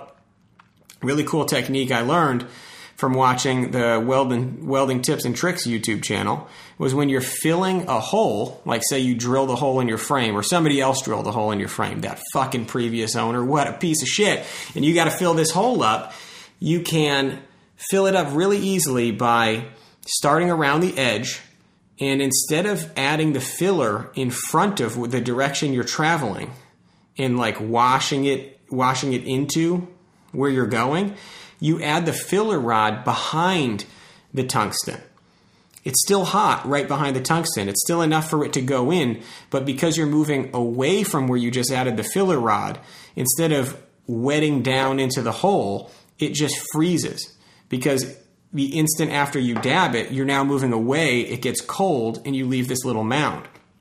And what you do is you go around the entire hole, adding the filler behind the direction you're moving, and you get all these little mounds, and you just go and go and go and go, and then the hole gets smaller and smaller and smaller and smaller. Before you know it, you've met in the middle, and now your hole is filled, and it's pretty much dead even really handy. I use it all the time. I never heard anybody else talk about it except for obviously Jody on the Welding Tips and Tricks channel because that's where I saw it. I did not invent this technique, but super, super handy. And filling holes is something we have to do all the time. Uh, let's see. Raise Hell Daily says, Seeing as I'm currently working on a serious career change, thanks again for the insight, Grease. What is the best economical TIG machine to start? I should have read the whole. I should have read this whole question.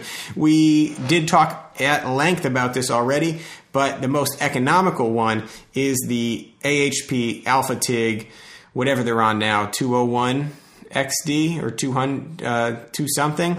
It's the only one they're selling on their website. It's 700 bucks. It is the best deal in TIG welding. If somebody sends you a different one that's cheaper, don't fall for it. Just get that one. Uh, let's see. Fart Degree says, Do you prefer a 120 volt or 220 volt machine for personal use? This is an excellent. I'm actually glad that you mentioned this because I only touched on this briefly when I was talking about the difference between that Miller and the Everlast portable machines. All of the machines that I mentioned besides maybe the Dynasty, I don't know if the Dynasty. No, it does come with the dual voltage plugs. Mo, all of these machines are dual voltage. And if you're buying a machine in 2021, it should be dual voltage. Um, there's no reason why it can't be a 120 and a 220. All the modern inverters are. Uh, you don't want to be limited to one or the other, in my opinion. There's too many options. We live in the golden age of welding. There's too many options to be tying yourself down to a monotonous relationship with a 220 volt outlet when you could easily have a dual voltage machine, and all of these are. Uh, but I prefer, I mean, if I'm at my house, you get better, you get more amperage out of a 220. So when I'm working with my AHP at home, I would never plug it into 110. You know what I mean? Because I have a 220 outlet. It's cool that I, that I could if I had to take it somewhere, but I would always rather be plugged in on 220. Um, also, I would never buy a 120 only machine. If the machine that you're looking at doesn't do 220, do not buy it. Hands down. There's absolutely no reason. There's so many good, affordable machines that are dual voltage to limit yourself to a 120. Ugh. Do not buy any machine that doesn't have a 220 um, capability. Boring Garage says, been practicing my TIG lately and just doing fusion welds. Fucking love it. Uh, and I do just fine, but introduced rod and I can't seem to get it down smoothly. Not sure why. Any tips or tricks would be super helpful. More likely than not, it's one of two things. One, either your torch angle is weird as fuck. Like if you if you're really here's something that people do a lot of times. They think that like the appropriate angle is about 15 degrees, uh, canted with the point of your tungsten going toward the direction you're moving. So it's a slight angle. And what a lot of people do is they, they cock it at like 45 degrees. So you have this very extreme tungsten angle and then they go to introduce the rod and because they're they're pointing the heat of that TIG torch at 45 degrees in that direction so much heat is going sideways that it balls their tungsten or excuse me not the tungsten it balls the electrode that you're the filler wire that you're trying to introduce. So if you ever have that problem where you're trying to add filler and it seems like the filler rod is melting before you can even get it over to the puddle, your torch angle is too steep. Point it more at the puddle and less forward of the puddle. The other thing is that people sometimes in the beginning, this is everybody, by the way, I'm not trying to say that like I never had this problem because I absolutely did. In the beginning, it can be hard to feed the filler rod smoothly. And sometimes when you're like erratic with the way that you're dabbing the filler rod in there, it can make it seem really inconsistent. So the best way to practice this is to take a piece of filler rod and focus on feeding it with your fingers. Um, your best bet, because you're only getting this information from an audio podcast, I can't give you the video. So just go on YouTube and and look up uh, feeding TIG wire and they'll show you the technique to, to kind of slide it through your fingers and feed it without moving your arm. You're just moving your fingers. That's a technique that you have to learn. Um, a lot of people are like, no, I'll just hold it really far back and I'll just like dab, dab, dab, dab. And then they're holding it like two feet back because they have a long joint to do and it's wobbling like a motherfucker. It's like, no, just learn to feed it through your gloves, through your fingers without moving your arm. If you're holding one spot on the filler wire only and you're not feeding it, uh, you, there's a lot of you can get away with it for a long time, but you're eventually going to come to a spot where it's just not going to be feasible, and you're going to wish that you spent time practicing. So you you can just sit there on the couch while you're watching TV, feed the filler rod. When you get to the end, flip it around, feed the filler rod. It'll become so second nature that you won't even think about it after a certain point. So those are the two best tips. For for more than that, if you want to slide in the DMs, we can uh, you can tell me exactly what's happening, and with a little more information, I'm sure we can dial it in. Let's see. Lane Gunner says, How do I find the sweet spot of getting a good weld pool without blowing through my metal completely? I feel like every time I get a puddle big enough to start adding filler rod, I blow right through the metal not long after. Tips for heat regulation, I guess, is what I'm asking for. Well, listeners, do you want to give this man some tips on heat regulation? Let me hear you say it. Run that motherfucking pulser. And if you don't have the pulser, what you can do is try to. So for, let me let me back up here. When you're using your foot pedal, it's obviously it's called a potentiometer, which is basically starts at zero, and if you have the, the foot pedal maxed all the way down, it goes to whatever your machine is set to. So, if you're having problems with burning through stuff and you're putting too much heat into it, a good way to fix that problem is maybe you have a heavy foot. Maybe instead of having that machine set to 100 amps and you only really need about 50 amps, turn that amperage down to 50 so that if you come in hot and heavy with that initial pedal press, instead of it hitting 50 amps when you're halfway through the pedal stroke, it'll be at 25 when you're halfway through the pedal stroke. Turn your amps down so that it's harder for you to give it too much pedal and burn right through the material. All right.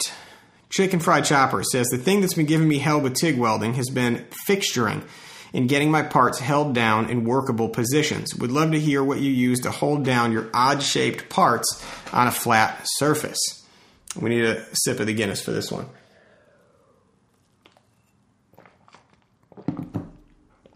Oh, it's fantastic. Ah, these are two greatest things delicious cold beer and talking about welding. it's a dream night for your boy. All right. Next up is uh, holding down the odd shaped parts. So, I talked before about how important it is to have a good welding table.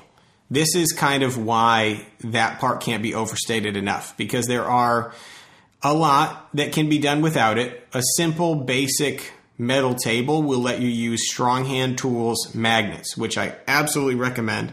Um, Harley's and Headaches actually commented on that and said, I've had good luck using the Strong Hand Tools magnetic V pads.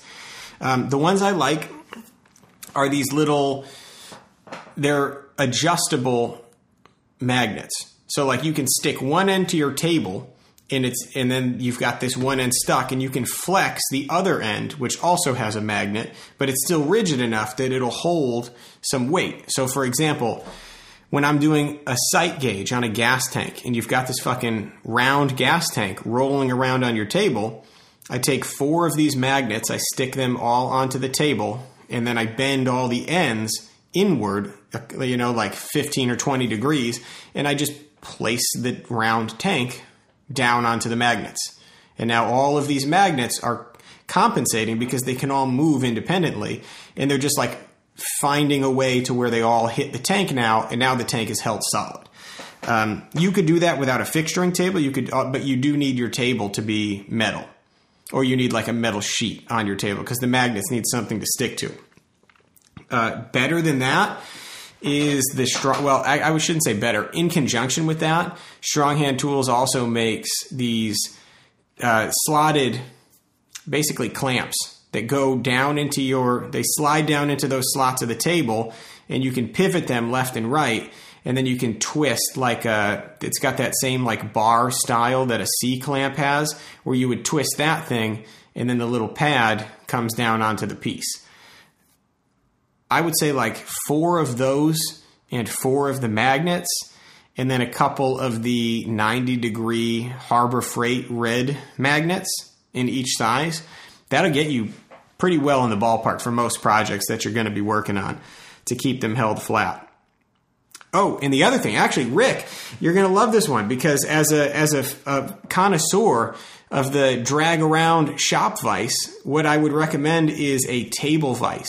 Um, the small kind is probably like four inches by eight inches, and put that on your weld table because that's really handy for I mean, I use one of those at work all the fucking time for all these like weird, and I do some weird fucking angles. Um, very obscure, long, strangely shaped parts. And sometimes the best way to get it held down is to put the magnets on one side, and then on the other side, I need to know that the piece is at 90. So it's really cool to have a vise on the other side because once I clamp it into the jaws, at an angle, I know that that angle can't twist. So you've got your 90 on one end, and then you've got your magnets on the other end to kind of figure out how you're going to fixture the other side. Um, and if, if I'll send you if if there's a specific thing you're trying to fixture, send me a, a DM and we will get it sorted out. All right. Herman Munster says someone's going to get a radiation burn because I pictured I sent a picture of me welding in a t-shirt. Well, I fucking didn't, bud. Uh, actually, that's a lie. I get radiation burn very easily. You should definitely wear sleeves. Um, but who's got fucking time for sleeves? Sometimes you're just ripping a weld. You just got to let it go. Uh, Garage Dodge says blue tungsten with an Everlast inverter machine welding aluminum. Tungsten doesn't ball up. All right. So, one thing that's important here. First off, I love the blue tungsten, 2% lanthanated. We didn't touch on that. I can't believe I missed that. When you buy that tungsten, get a 330 either 332 or 116 diameter, 2% lanthanated. It works for everything. It's not radioactive uh, like thoriated is. You would be well served to use that tungsten for everything, including aluminum. So, the balling of the tungsten is also, I, I, should say this, it's not the end of the world if your tungsten doesn't ball up. It doesn't have to. Um, we used a lot of E3 tungsten and some at, toward the end, uh, 2% lanthanated, because I brought some in when I was at the trailer place where I did all aluminum. And sometimes the aluminum would ball the tungsten, sometimes it wouldn't. Uh, kind of depended on how much amperage I was using at the time. And that's what I was going to ask you here. You didn't mention how much amps you're using, but I will say once you get to the ragged edge of the amperage that your diameter tungsten is rated for, which most people that are doing 200 amps are using 332, but 332 is actually a little light for that. You probably should be using 1 8 um, if you were way up there in the amperages. And if you're welding aluminum, you're almost always dealing with higher amperages because aluminum takes more amps in order to weld it. Uh, don't get too wrapped up in whether it balls up or not. I've laid some pretty fucking nice looking beads on a lot of stuff with tungsten that kind of looked a little ragged. Um, if you're getting a wandering arc, what you can try is again, make sure you're using the right diameter tungsten for this. Two, don't use a gas lens for aluminum. Um, this is something not a lot of people know because they're, they're just so used to using a gas lens for, for steel and stainless it sucks on aluminum. For whatever reason, it just like the aluminum wants to spatter and you will clog up your gas lens and it'll run like shit. I always went back to regular lenses um, when I was doing aluminum and I had much better luck with it. Um, so there's that. There is make sure that you're not running on the ragged edge of the diameter of your tungsten. And the last one is, yeah, when you grind it, do a, do a good grind to a nice sharp point and then blunt the point. Don't grind like a flat grind on it. Actually put put the angle on it, but then blunt that point because sometimes that point can cause it to split and splinter. And if you dull it, like just tap it into whatever you're using to grind the tungsten initially, blunt that point and then go back to it and see if it runs any better for you. And if not, shoot me a DM and we will try to figure it out. Oh, the other thing too is you can turn the cleaning action up. So if you turn the electrode negative, usually, like I said, most domestic machines they measure the balance in percent electrode negative. So if you want to turn the cleaning action up, you'd be turning that setting down so that the positive goes up.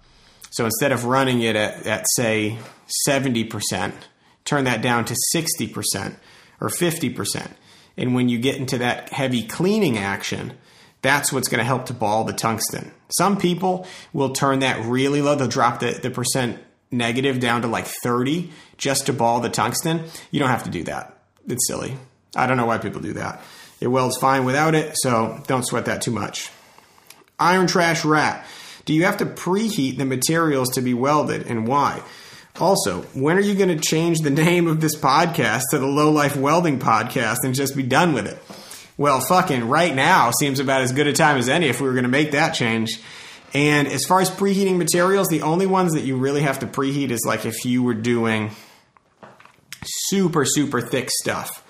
Um, like when I was doing at the when I was at the sprinkler place, we would do some flanges that were like an inch thick. So super fucking chunky steel. Uh, those are handy to preheat. tack it first then preheat it. Um, because you got to make sure you got your alignment, and it's hard to align something when it's fucking scalding hot and you have to touch it with your hands. So, super thick stuff is the only stuff you would preheat. And I mean, you could also preheat. Yeah, no, I wouldn't even do it with that. Um, in a different way, cast aluminum needs to be preheated, but not necessarily with a torch. Uh, you could do it with a torch, but what I would recommend is when you have cast aluminum that needs like a case. We talked earlier about welding on a case that's like dirty and, and gross and has oil all over it. Um, obviously, wipe it down with acetone to get as much off as you as you possibly can before you start. But turn your cleaning action up on your AC balance turn your frequency down on your AC frequency and just run the torch over the area that you're about to weld on a low amperage and kind of just bring it up. Because when you start to weld on cast aluminum, it's going to turn like a white oxide color.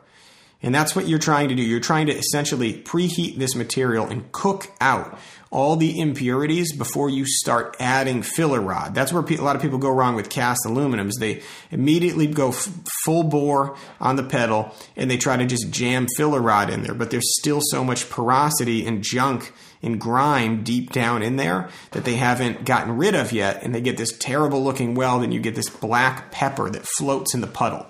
Um, and that is not what you want.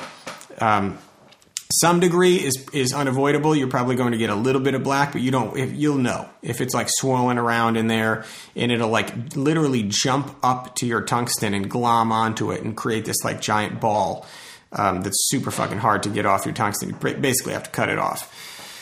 So you don't want that. So instead, what you do is you crank crank the cleaning action up and you run it down that joint and cook out all that shit and just slowly start to bring it from where it's that white haze into a silver puddle. And as soon as you start to see that puddle starting to form, if you're not seeing black stuff in it, that part's good. Move on to the next part. Cook that section out.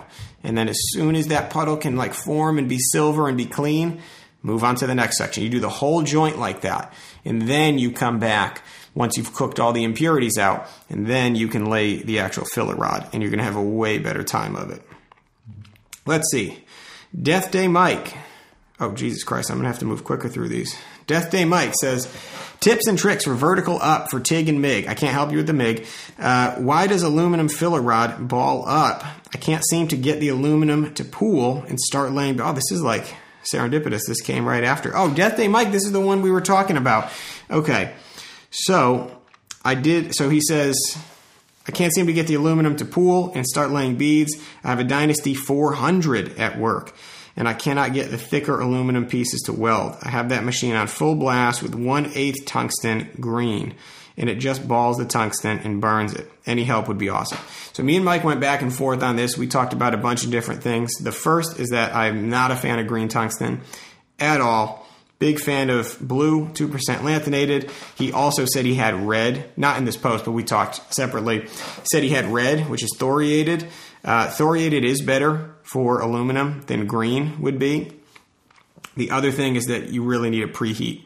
Um, he was doing some some chunky boy stuff there, and a preheat would help a ton, as well as the other the other things we mentioned earlier crank up the percent negative, right? Now you've got a thick, thick piece. You don't need the cleaning action because it's not cast. You've just got these big aluminum pieces that you need to penetrate on. So you want that electrode negative bumped up and you want that frequency bumped down. 60 hertz, say, for the frequency. And then around probably 80% electrode negative. Alrighty. Seaman I 94, motherfucking Memphis, says Greece, what are your favorite things to weld? Do you enjoy more of a challenge or do you like to stick to what you know and bang out those types of projects? So, favorite things to weld are all made of stainless. I love, love, love stainless. It is the most enjoyable thing to weld. It's always pretty clean, at least compared to mild. You're not dealing with like tons of mill scale and shittiness. It welds beautiful rainbow colors and it's just so fun. I do 100% stainless at work right now, and I'm very fortunate to be where I'm at. Um, as far as Things I know versus things that are a challenge. Uh, this is kind of a cop out here, but I'm going to say challenges that I know. I have a couple projects at work that everybody hates working on because it, because they're like really tricky and kind of tedious to do. But I know it and I've done it, and it's hard to do, but I know what I'm doing, and that's my favorite kind of thing to do. Things that are that are challenging that not everybody can do that take a lot of focus and energy, but I I understand them. So Dive Bar Custom says, any benefits to using glass TIG cups other than seeing the arc better? Ho, ho, ho! I already shit on those already, so we'll just jump right along. Uh, the Tin Man 1393 says tips on TIGging cast aluminum. I'm working on a mini bike cylinder head to help raise compression and maintain plenty of valve lift for big cams, and this shit sucks dick to TIG. Yes, sir, it does. Um, like we said before, get in there with the acetone, get in there with a wire brush, and then crank up that percent electrode positive. Uh, if you tell me what machine you're working on, like I said, the domestic and the imports, it's reversed. It's super confusing. So I don't want to tell you to turn your dial up or turn your dial down because it depends on what machine you're working on. Um, tell me what machine, slide in the DMs, we'll get you hooked up. And then do that thing I just mentioned. Do the cooking. You have to cook all those impurities out uh, before you try to get in there and just lay wire down. Harleys and headaches says I've I've outgrown my Lincoln MiG 130. I'm super stoked to hear this, which is pretty much only good for light metals and tacking. Would you have recommendations on a good MiG TIG welder? I've never TIG welded, but I would like to learn. MiG TIG, um, that Rebel 215 is going to do MiG TIG and stick. So that would probably be the recommendation. Another MiG TIG is the Millermatic 220 ACDC. That's a pretty handy one that does stick MiG and TIG. Um, I think, and the price on that one is right around the same. I think it's right around 2.5K for the Millermatic 220 ACDC. Um, and that's another one. It's got the touch screen. It's got the like, oh, I'll help you if you put the wrong parameters in. Um, those are probably your two best options. But like I said, my I my opinion on the multiprocessors, take it with a grain of salt because they're not machines I've worked with a lot personally. Um, I've always worked with dedicated TIG machines or or stick you know stick welded with TIG machines because I, should mention that too. Stick welding is a super simple process. You don't need to buy a dedicated stick machine. A TIG welder that does stick is fine. Um, it's not that it's not that complicated uh, unless you're going to run 6010 stick rod in which case you're going to need uh, a setting that runs 6010 some machines won't run it it's a cellulose rod it's like a recycled paper based thing but we, here in america we use 6010 motherfucking america we use 6010 for pipeline code work 6010 and 7018 so if you're a guy that's doing that, it might matter to you that you have a stick welding machine that does 6010. My little Miller that has almost no features does have that feature. So you could weld pipe with that thing. Pretty cool.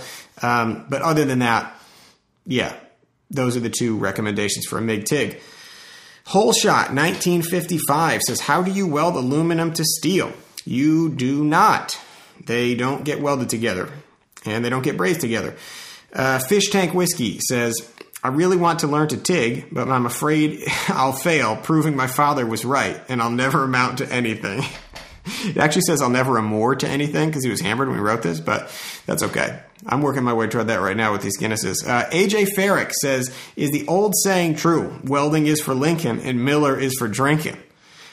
Fuck that saying. I am fucking Team Blue all the way through and through. Never been a big fan of Lincoln. Uh, I will say their SA200, uh, their red face um, generator welders. There's a lot of pipeline guys that really like their Lincoln um, generator welders, but that's not what you're buying. So unless you're buying that, I would go Miller. Uh, Terminal Soul. If TIG is the fly fishing of welding, what does that make MIG and stick? Stick is the salt of the earth welding. I have a lot of respect for stick. Uh, most of America, I feel like, is put together with stick 7018. You could weld the whole world with 7018.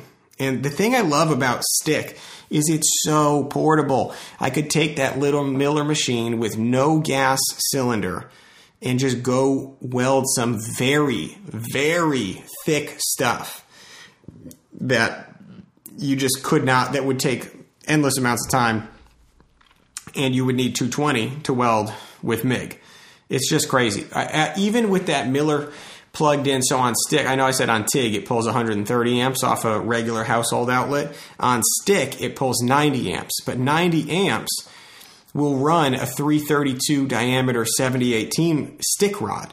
And that's what we used to use when I was in the union doing structural steel plate tests at the union hall was 332 7018 and my little miller can run that off of a household outlet i think that is super fucking cool um, stick welding is salt of the earth mig welding is terrible uh, nathan flight tattoos says how sketchy is it to build your own crazy Frank fender that you're going to run your old lady on? There's very little aftermarket out there for Kawasaki VN 800s. I think that's some kind of shadow. And it'll need to be custom fabricated one way or another. I don't think that's sketchy at all. Um, I would buy the fender from somebody. I would buy a pre-made fender, and then I would build your like Crazy Frank section for it.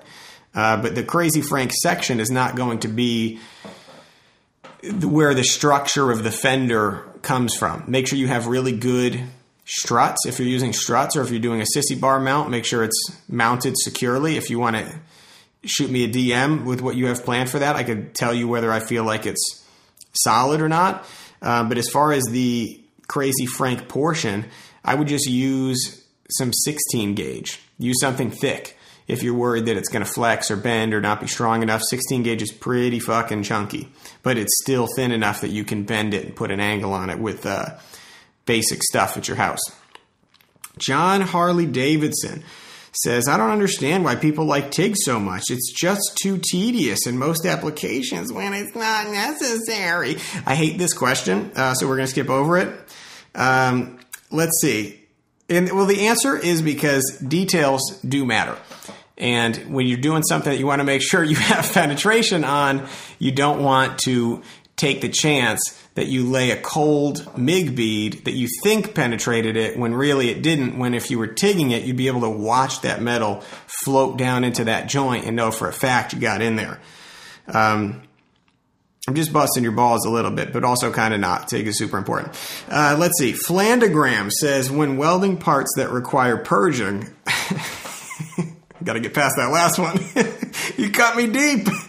Flandagram says when welding parts that require purging, what pressure are you putting inside the piece? So I mentioned this earlier. Make sure, as important as the pressure, I would say more important than the pressure you're putting in the piece, is that you are restricting it on the other end. And the amount that you restrict it kind of plays into how much you put in there. And what I mean by that is like if you put a hole that's a quarter inch at the end of your purge, you're going to have to pump 20 CFH just to get that thing up to pressure. If you're going to put that hole nice and tiny, then you're not you're not going to have to put as much through. I think you can get by with as little as 10. At work, I run 20 on almost everything, but I'm not paying for that gas. If I was paying for the gas, I'd probably do happy medium, 15. Um, and, and you know what? Do one weld. You know, run it at, if you want to try it at 15, take it out, see if it looks good, and then run another one at 10. And if the 10, if you're starting to see color, no problem. If you're doing an exhaust, um, no problem with color. Uh, I run 20 at work because we cannot have anything but bright, shiny silver and full penetration on everything we do at work. So I don't take any chances. I run that bitch at 20 and it comes out bright and shiny every time. At home, as long as it's not going to sugar, it doesn't really matter if, it, if it's purple on the inside. It's an exhaust pipe. It's going to look disgusting anyway. It's going to be covered in soot. So I wouldn't get too too precious about it when it comes to an exhaust. But if you if what you're doing is like for a brewery and someone and it's sanitary, yeah, there better be no color on the inside of that. I don't think you're building a brewery at your home though, so probably you'll be fine with 10. Last year's potato says TIG brazing. Got any insight on the process? Are there special tungsten requirements or special braze rod? Yes, there are. Uh, silicon bronze is the one I mentioned in the beginning. It's probably the handiest to have. Uh, that's the one I use to do the brass to steel. Um, any insight on the process? So another thing that I didn't mention about the process of TIG brazing is similar to the way that you might not want to, rather that you might want to use pulse to keep from putting too much heat into thin metal. You remember the brazing is about melting the brazing rod, but not the base metal. So pulse is kind of handy for this. This is another situation where you might consider using 10 to 20 pulses per second in order to keep some of the heat out of the base metal, but still put that heat into the braze rod. So that's another little trick. If you find that you're like, you can't stop melting the base metal, turn your pulser on, put your background amps really low, and that can kind of help you to avoid from melting the base metal. The problem is when you when you melt the base metal, you then pull that into the silicon bronze braze metal, and they're not meant to go together. So you, then you end up getting this like gross looking gray puddle, and that's not what you want. And it's not stronger either; it's just worse. So make sure you're not melting that base metal. Harley's and Handrail says fixture table or frame jig if you're welding hardtails. Also, any tips on custom exhaust, how to avoid shrinking and warping on pie cuts and other joints? This is an excellent question. So, uh, frame jig for welding hardtails, absolutely. I will say when I did a friend of mine's hardtail that came as a builder's kit. I, I, this is the first time I bought like a builder's kit. Well, he bought it and he brought it over. I thought he just bought the whole hardtail, and I had to actually assemble like the seat post that goes through the um, the hardtail itself. Obviously, I have a I have a weld table and I have a frame jig, um, and for that job, I actually needed both because when you're just putting together a builder's kit, you don't have a there's no frame yet there's no frame to uh, to attach it to. You have to put the parts together first. So in that situation, a frame jig is not going to do you any good. So I really recommend having both, but um, I would never do it without. Ah, you can't even really say one or the other for that situation. But let's say this: if you're buying the hardtail pre-made, um, just get the frame jig. And most of the time, too, I even as a fabricator, I'll say this: most of the time, the people who are selling the builders kits are the ones that are tooled up to put them together anyway. And for the like the small, like fifty dollar charge that it takes for them to put it together, it, sometimes it comes down to what's your time worth. You know what I mean? If you're gonna like have to do all this extra like stuff to try to find a way to fixture it and set it up all together, and you're gonna spend a whole day down there doing it, I think your day's worth fifty bucks. Uh, Calibraga says, this is a new person. Welcome to the show. Says, what is a good welder for a first time? Oh, fuck. I should have read this again ahead of time. Uh, we pretty much covered all that. Any tips for a beginning welder starting to chop? Um, that's pretty much the whole episode. Quat 1323 says, TIG welders are scared of that slag burn. Change my mind. Listen, I haven't had that slag burn in a long time, and I can't say that I miss it one bit. I fucking love it over here. So next we've got, or no, lastly, we made it to the end, people. We've got the creature who said, "Why do the guys in my shop get all weird when somebody talks about inadequate penetration?" What a perfect one to end on. you gotta get that good penetration, or you're just gonna get laughed at. These are the rules. All right, guys, we made it to the end. And before we get too much further along here and, and, do a full recap of all this, let's just take a quick second to thank some of the people who make this show possible. First up, we got Deadbeat Customs out there in Tewksbury, Massachusetts at the new shop. Actually, tonight, while I'm recording this on Thursday night, because we were fucking late to the game this week, they're doing their bike night down in Lawrence, and they're doing it same monthly bike night that they were doing up here in Londonderry is now down in Lawrence. So make sure you check out Deadbeat Customs on Instagram so you can get the date for the next one. Next up, we got Hypnic Jerk Customs out of Sydney, Australia, making some of the dopest tail lights, headlights, indicator lights, jockey shifts, points covers, and more. This guy's got a little bit of everything, and he's a great dude. So make sure you're following Cam at hypnicjerkcustoms.com. Next up, we got Stay Strong Co. the motherfucking homie John. Great dude, always cooking up new projects, and is the man behind the only hot sauce enjoyed by both members of the Low Life motherfucking Chopper podcast. Give the man a follow, Stay Strong Co. LLC on Instagram. Next up, we got Steel City Blacksmithing, who is pumping out some incredible work on all kinds of projects twisted frame situations, hammers, jockey shifters, all kinds of good stuff. Andy's taking custom orders, so if you need something smithed up, is that how we're going to say that from now on? If you need something smithed up, hit him up at Steel City Blacksmithing on Instagram.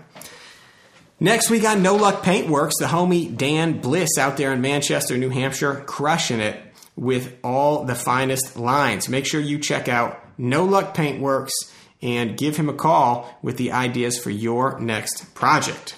And we got a new sponsor, guys. Raise Hell Motorcycle Co. out of Rochester, New York. This is an up and coming chop shop and clothing brand for the heathen in all of us. These guys do bike maintenance, motorcycle sales, used part sales, custom builds, and more. Make sure you're following Raise Hell Motorcycle Co. All one word. You know, I fucking love that. On Instagram for updates and new product drops to see what they are up to. Last but not least, you got your boy, Ferro Fabrication. This was a fun episode. Everything I love to talk about. Obviously, you can see this is something I'm super passionate about. If you've got a project that needs either repair or something fabricated, I will take my time to make sure it is done right. I'm into this stuff and I have been for a long time, and I want to help spread the word, teaching you guys how to do what I'm doing, and then also helping you with stuff that you need a second hand on. Uh, you can follow me on Instagram at Ferro Fabrication and also click the link in the bio to check out the Ferro Fabrication website with a bunch of past projects. And then last but not least, we've got Loctite's motherfucking chop shop, conveniently located at the motherfucking Unicorn Ranch. We're just going to merge them together. Uh, he does a little bit of everything over there. He's got the pinstriping going on, the Unicorn Ranch, which is the stickers, hats, vinyl, all the decals, and that good stuff and then the chop shop itself for motorcycle work. So give the man a call, give him a follow, and he will get in touch with you. All right, guys, this has been a fun one, but it's time to close it out. So I will say, if you've been thinking about TIG welding, why are you waiting? Grab that machine and get that full penetration. Yeah, yeah, talking crazy when I'm off that liquor. All black leather, 90 down the highway ripping. Orange top, bottom rocker, that's the click I'm repping. About the M-A-S-S, H2 sets. Yes, motherfucker, I know I worry ya. SJ Fizzle in your area. Fuck if you ain't heard of him, like what he want with youngin'. I got bars that'll bury him. Miss me with your slick talk, threats too embarrassing. Yeah, too mean with it. Dick fresh about the saddle, whole team in it. In the same clothes, two weeks, I ain't sleeping it. Roll through that city, fuck boy, who want beef with it? Huh? I heard they slick talking, yeah, I know, I know. It's cause they chicks saw me at the show, the show. And when your tape drop in, you know, you know how. When you hear that motherfucker go, ooh, you can't stop it once I heat up. If you roll up with me, throw that 4-3 up. Yeah, said if you bottle, let me hear you. Got all them real riders screaming and we ain't got no problem getting it poppin'. We got the women on deck and they topless because they see the flag hanging out my pocket. They know it's 4-3 till I die, bitch. You know I got what you need whenever you need it, ho. That illy bit is this shit that gon' make the speaker blow. You got my digits, now let me know what you're hitting for. I guarantee I'ma have you served up, certainly. I swerve a super dirty, wild wall, super clean. Whole click patched up. Boy, that's a super team. Iron head strip club, chopper from the 70s. Bottle after bottle, them bitches follow the motto. Be twisting throttles and riding with that 4-3. Well, no, hell no, can't afford me. Try imitate that style, you fare horribly. That's JVD. I be riding till the wheel break free. Hey, I heard they slick talking, yeah, I know, I know. It's cause they chicks saw me at the show, the show. And when your tape drop in, you know, you know how.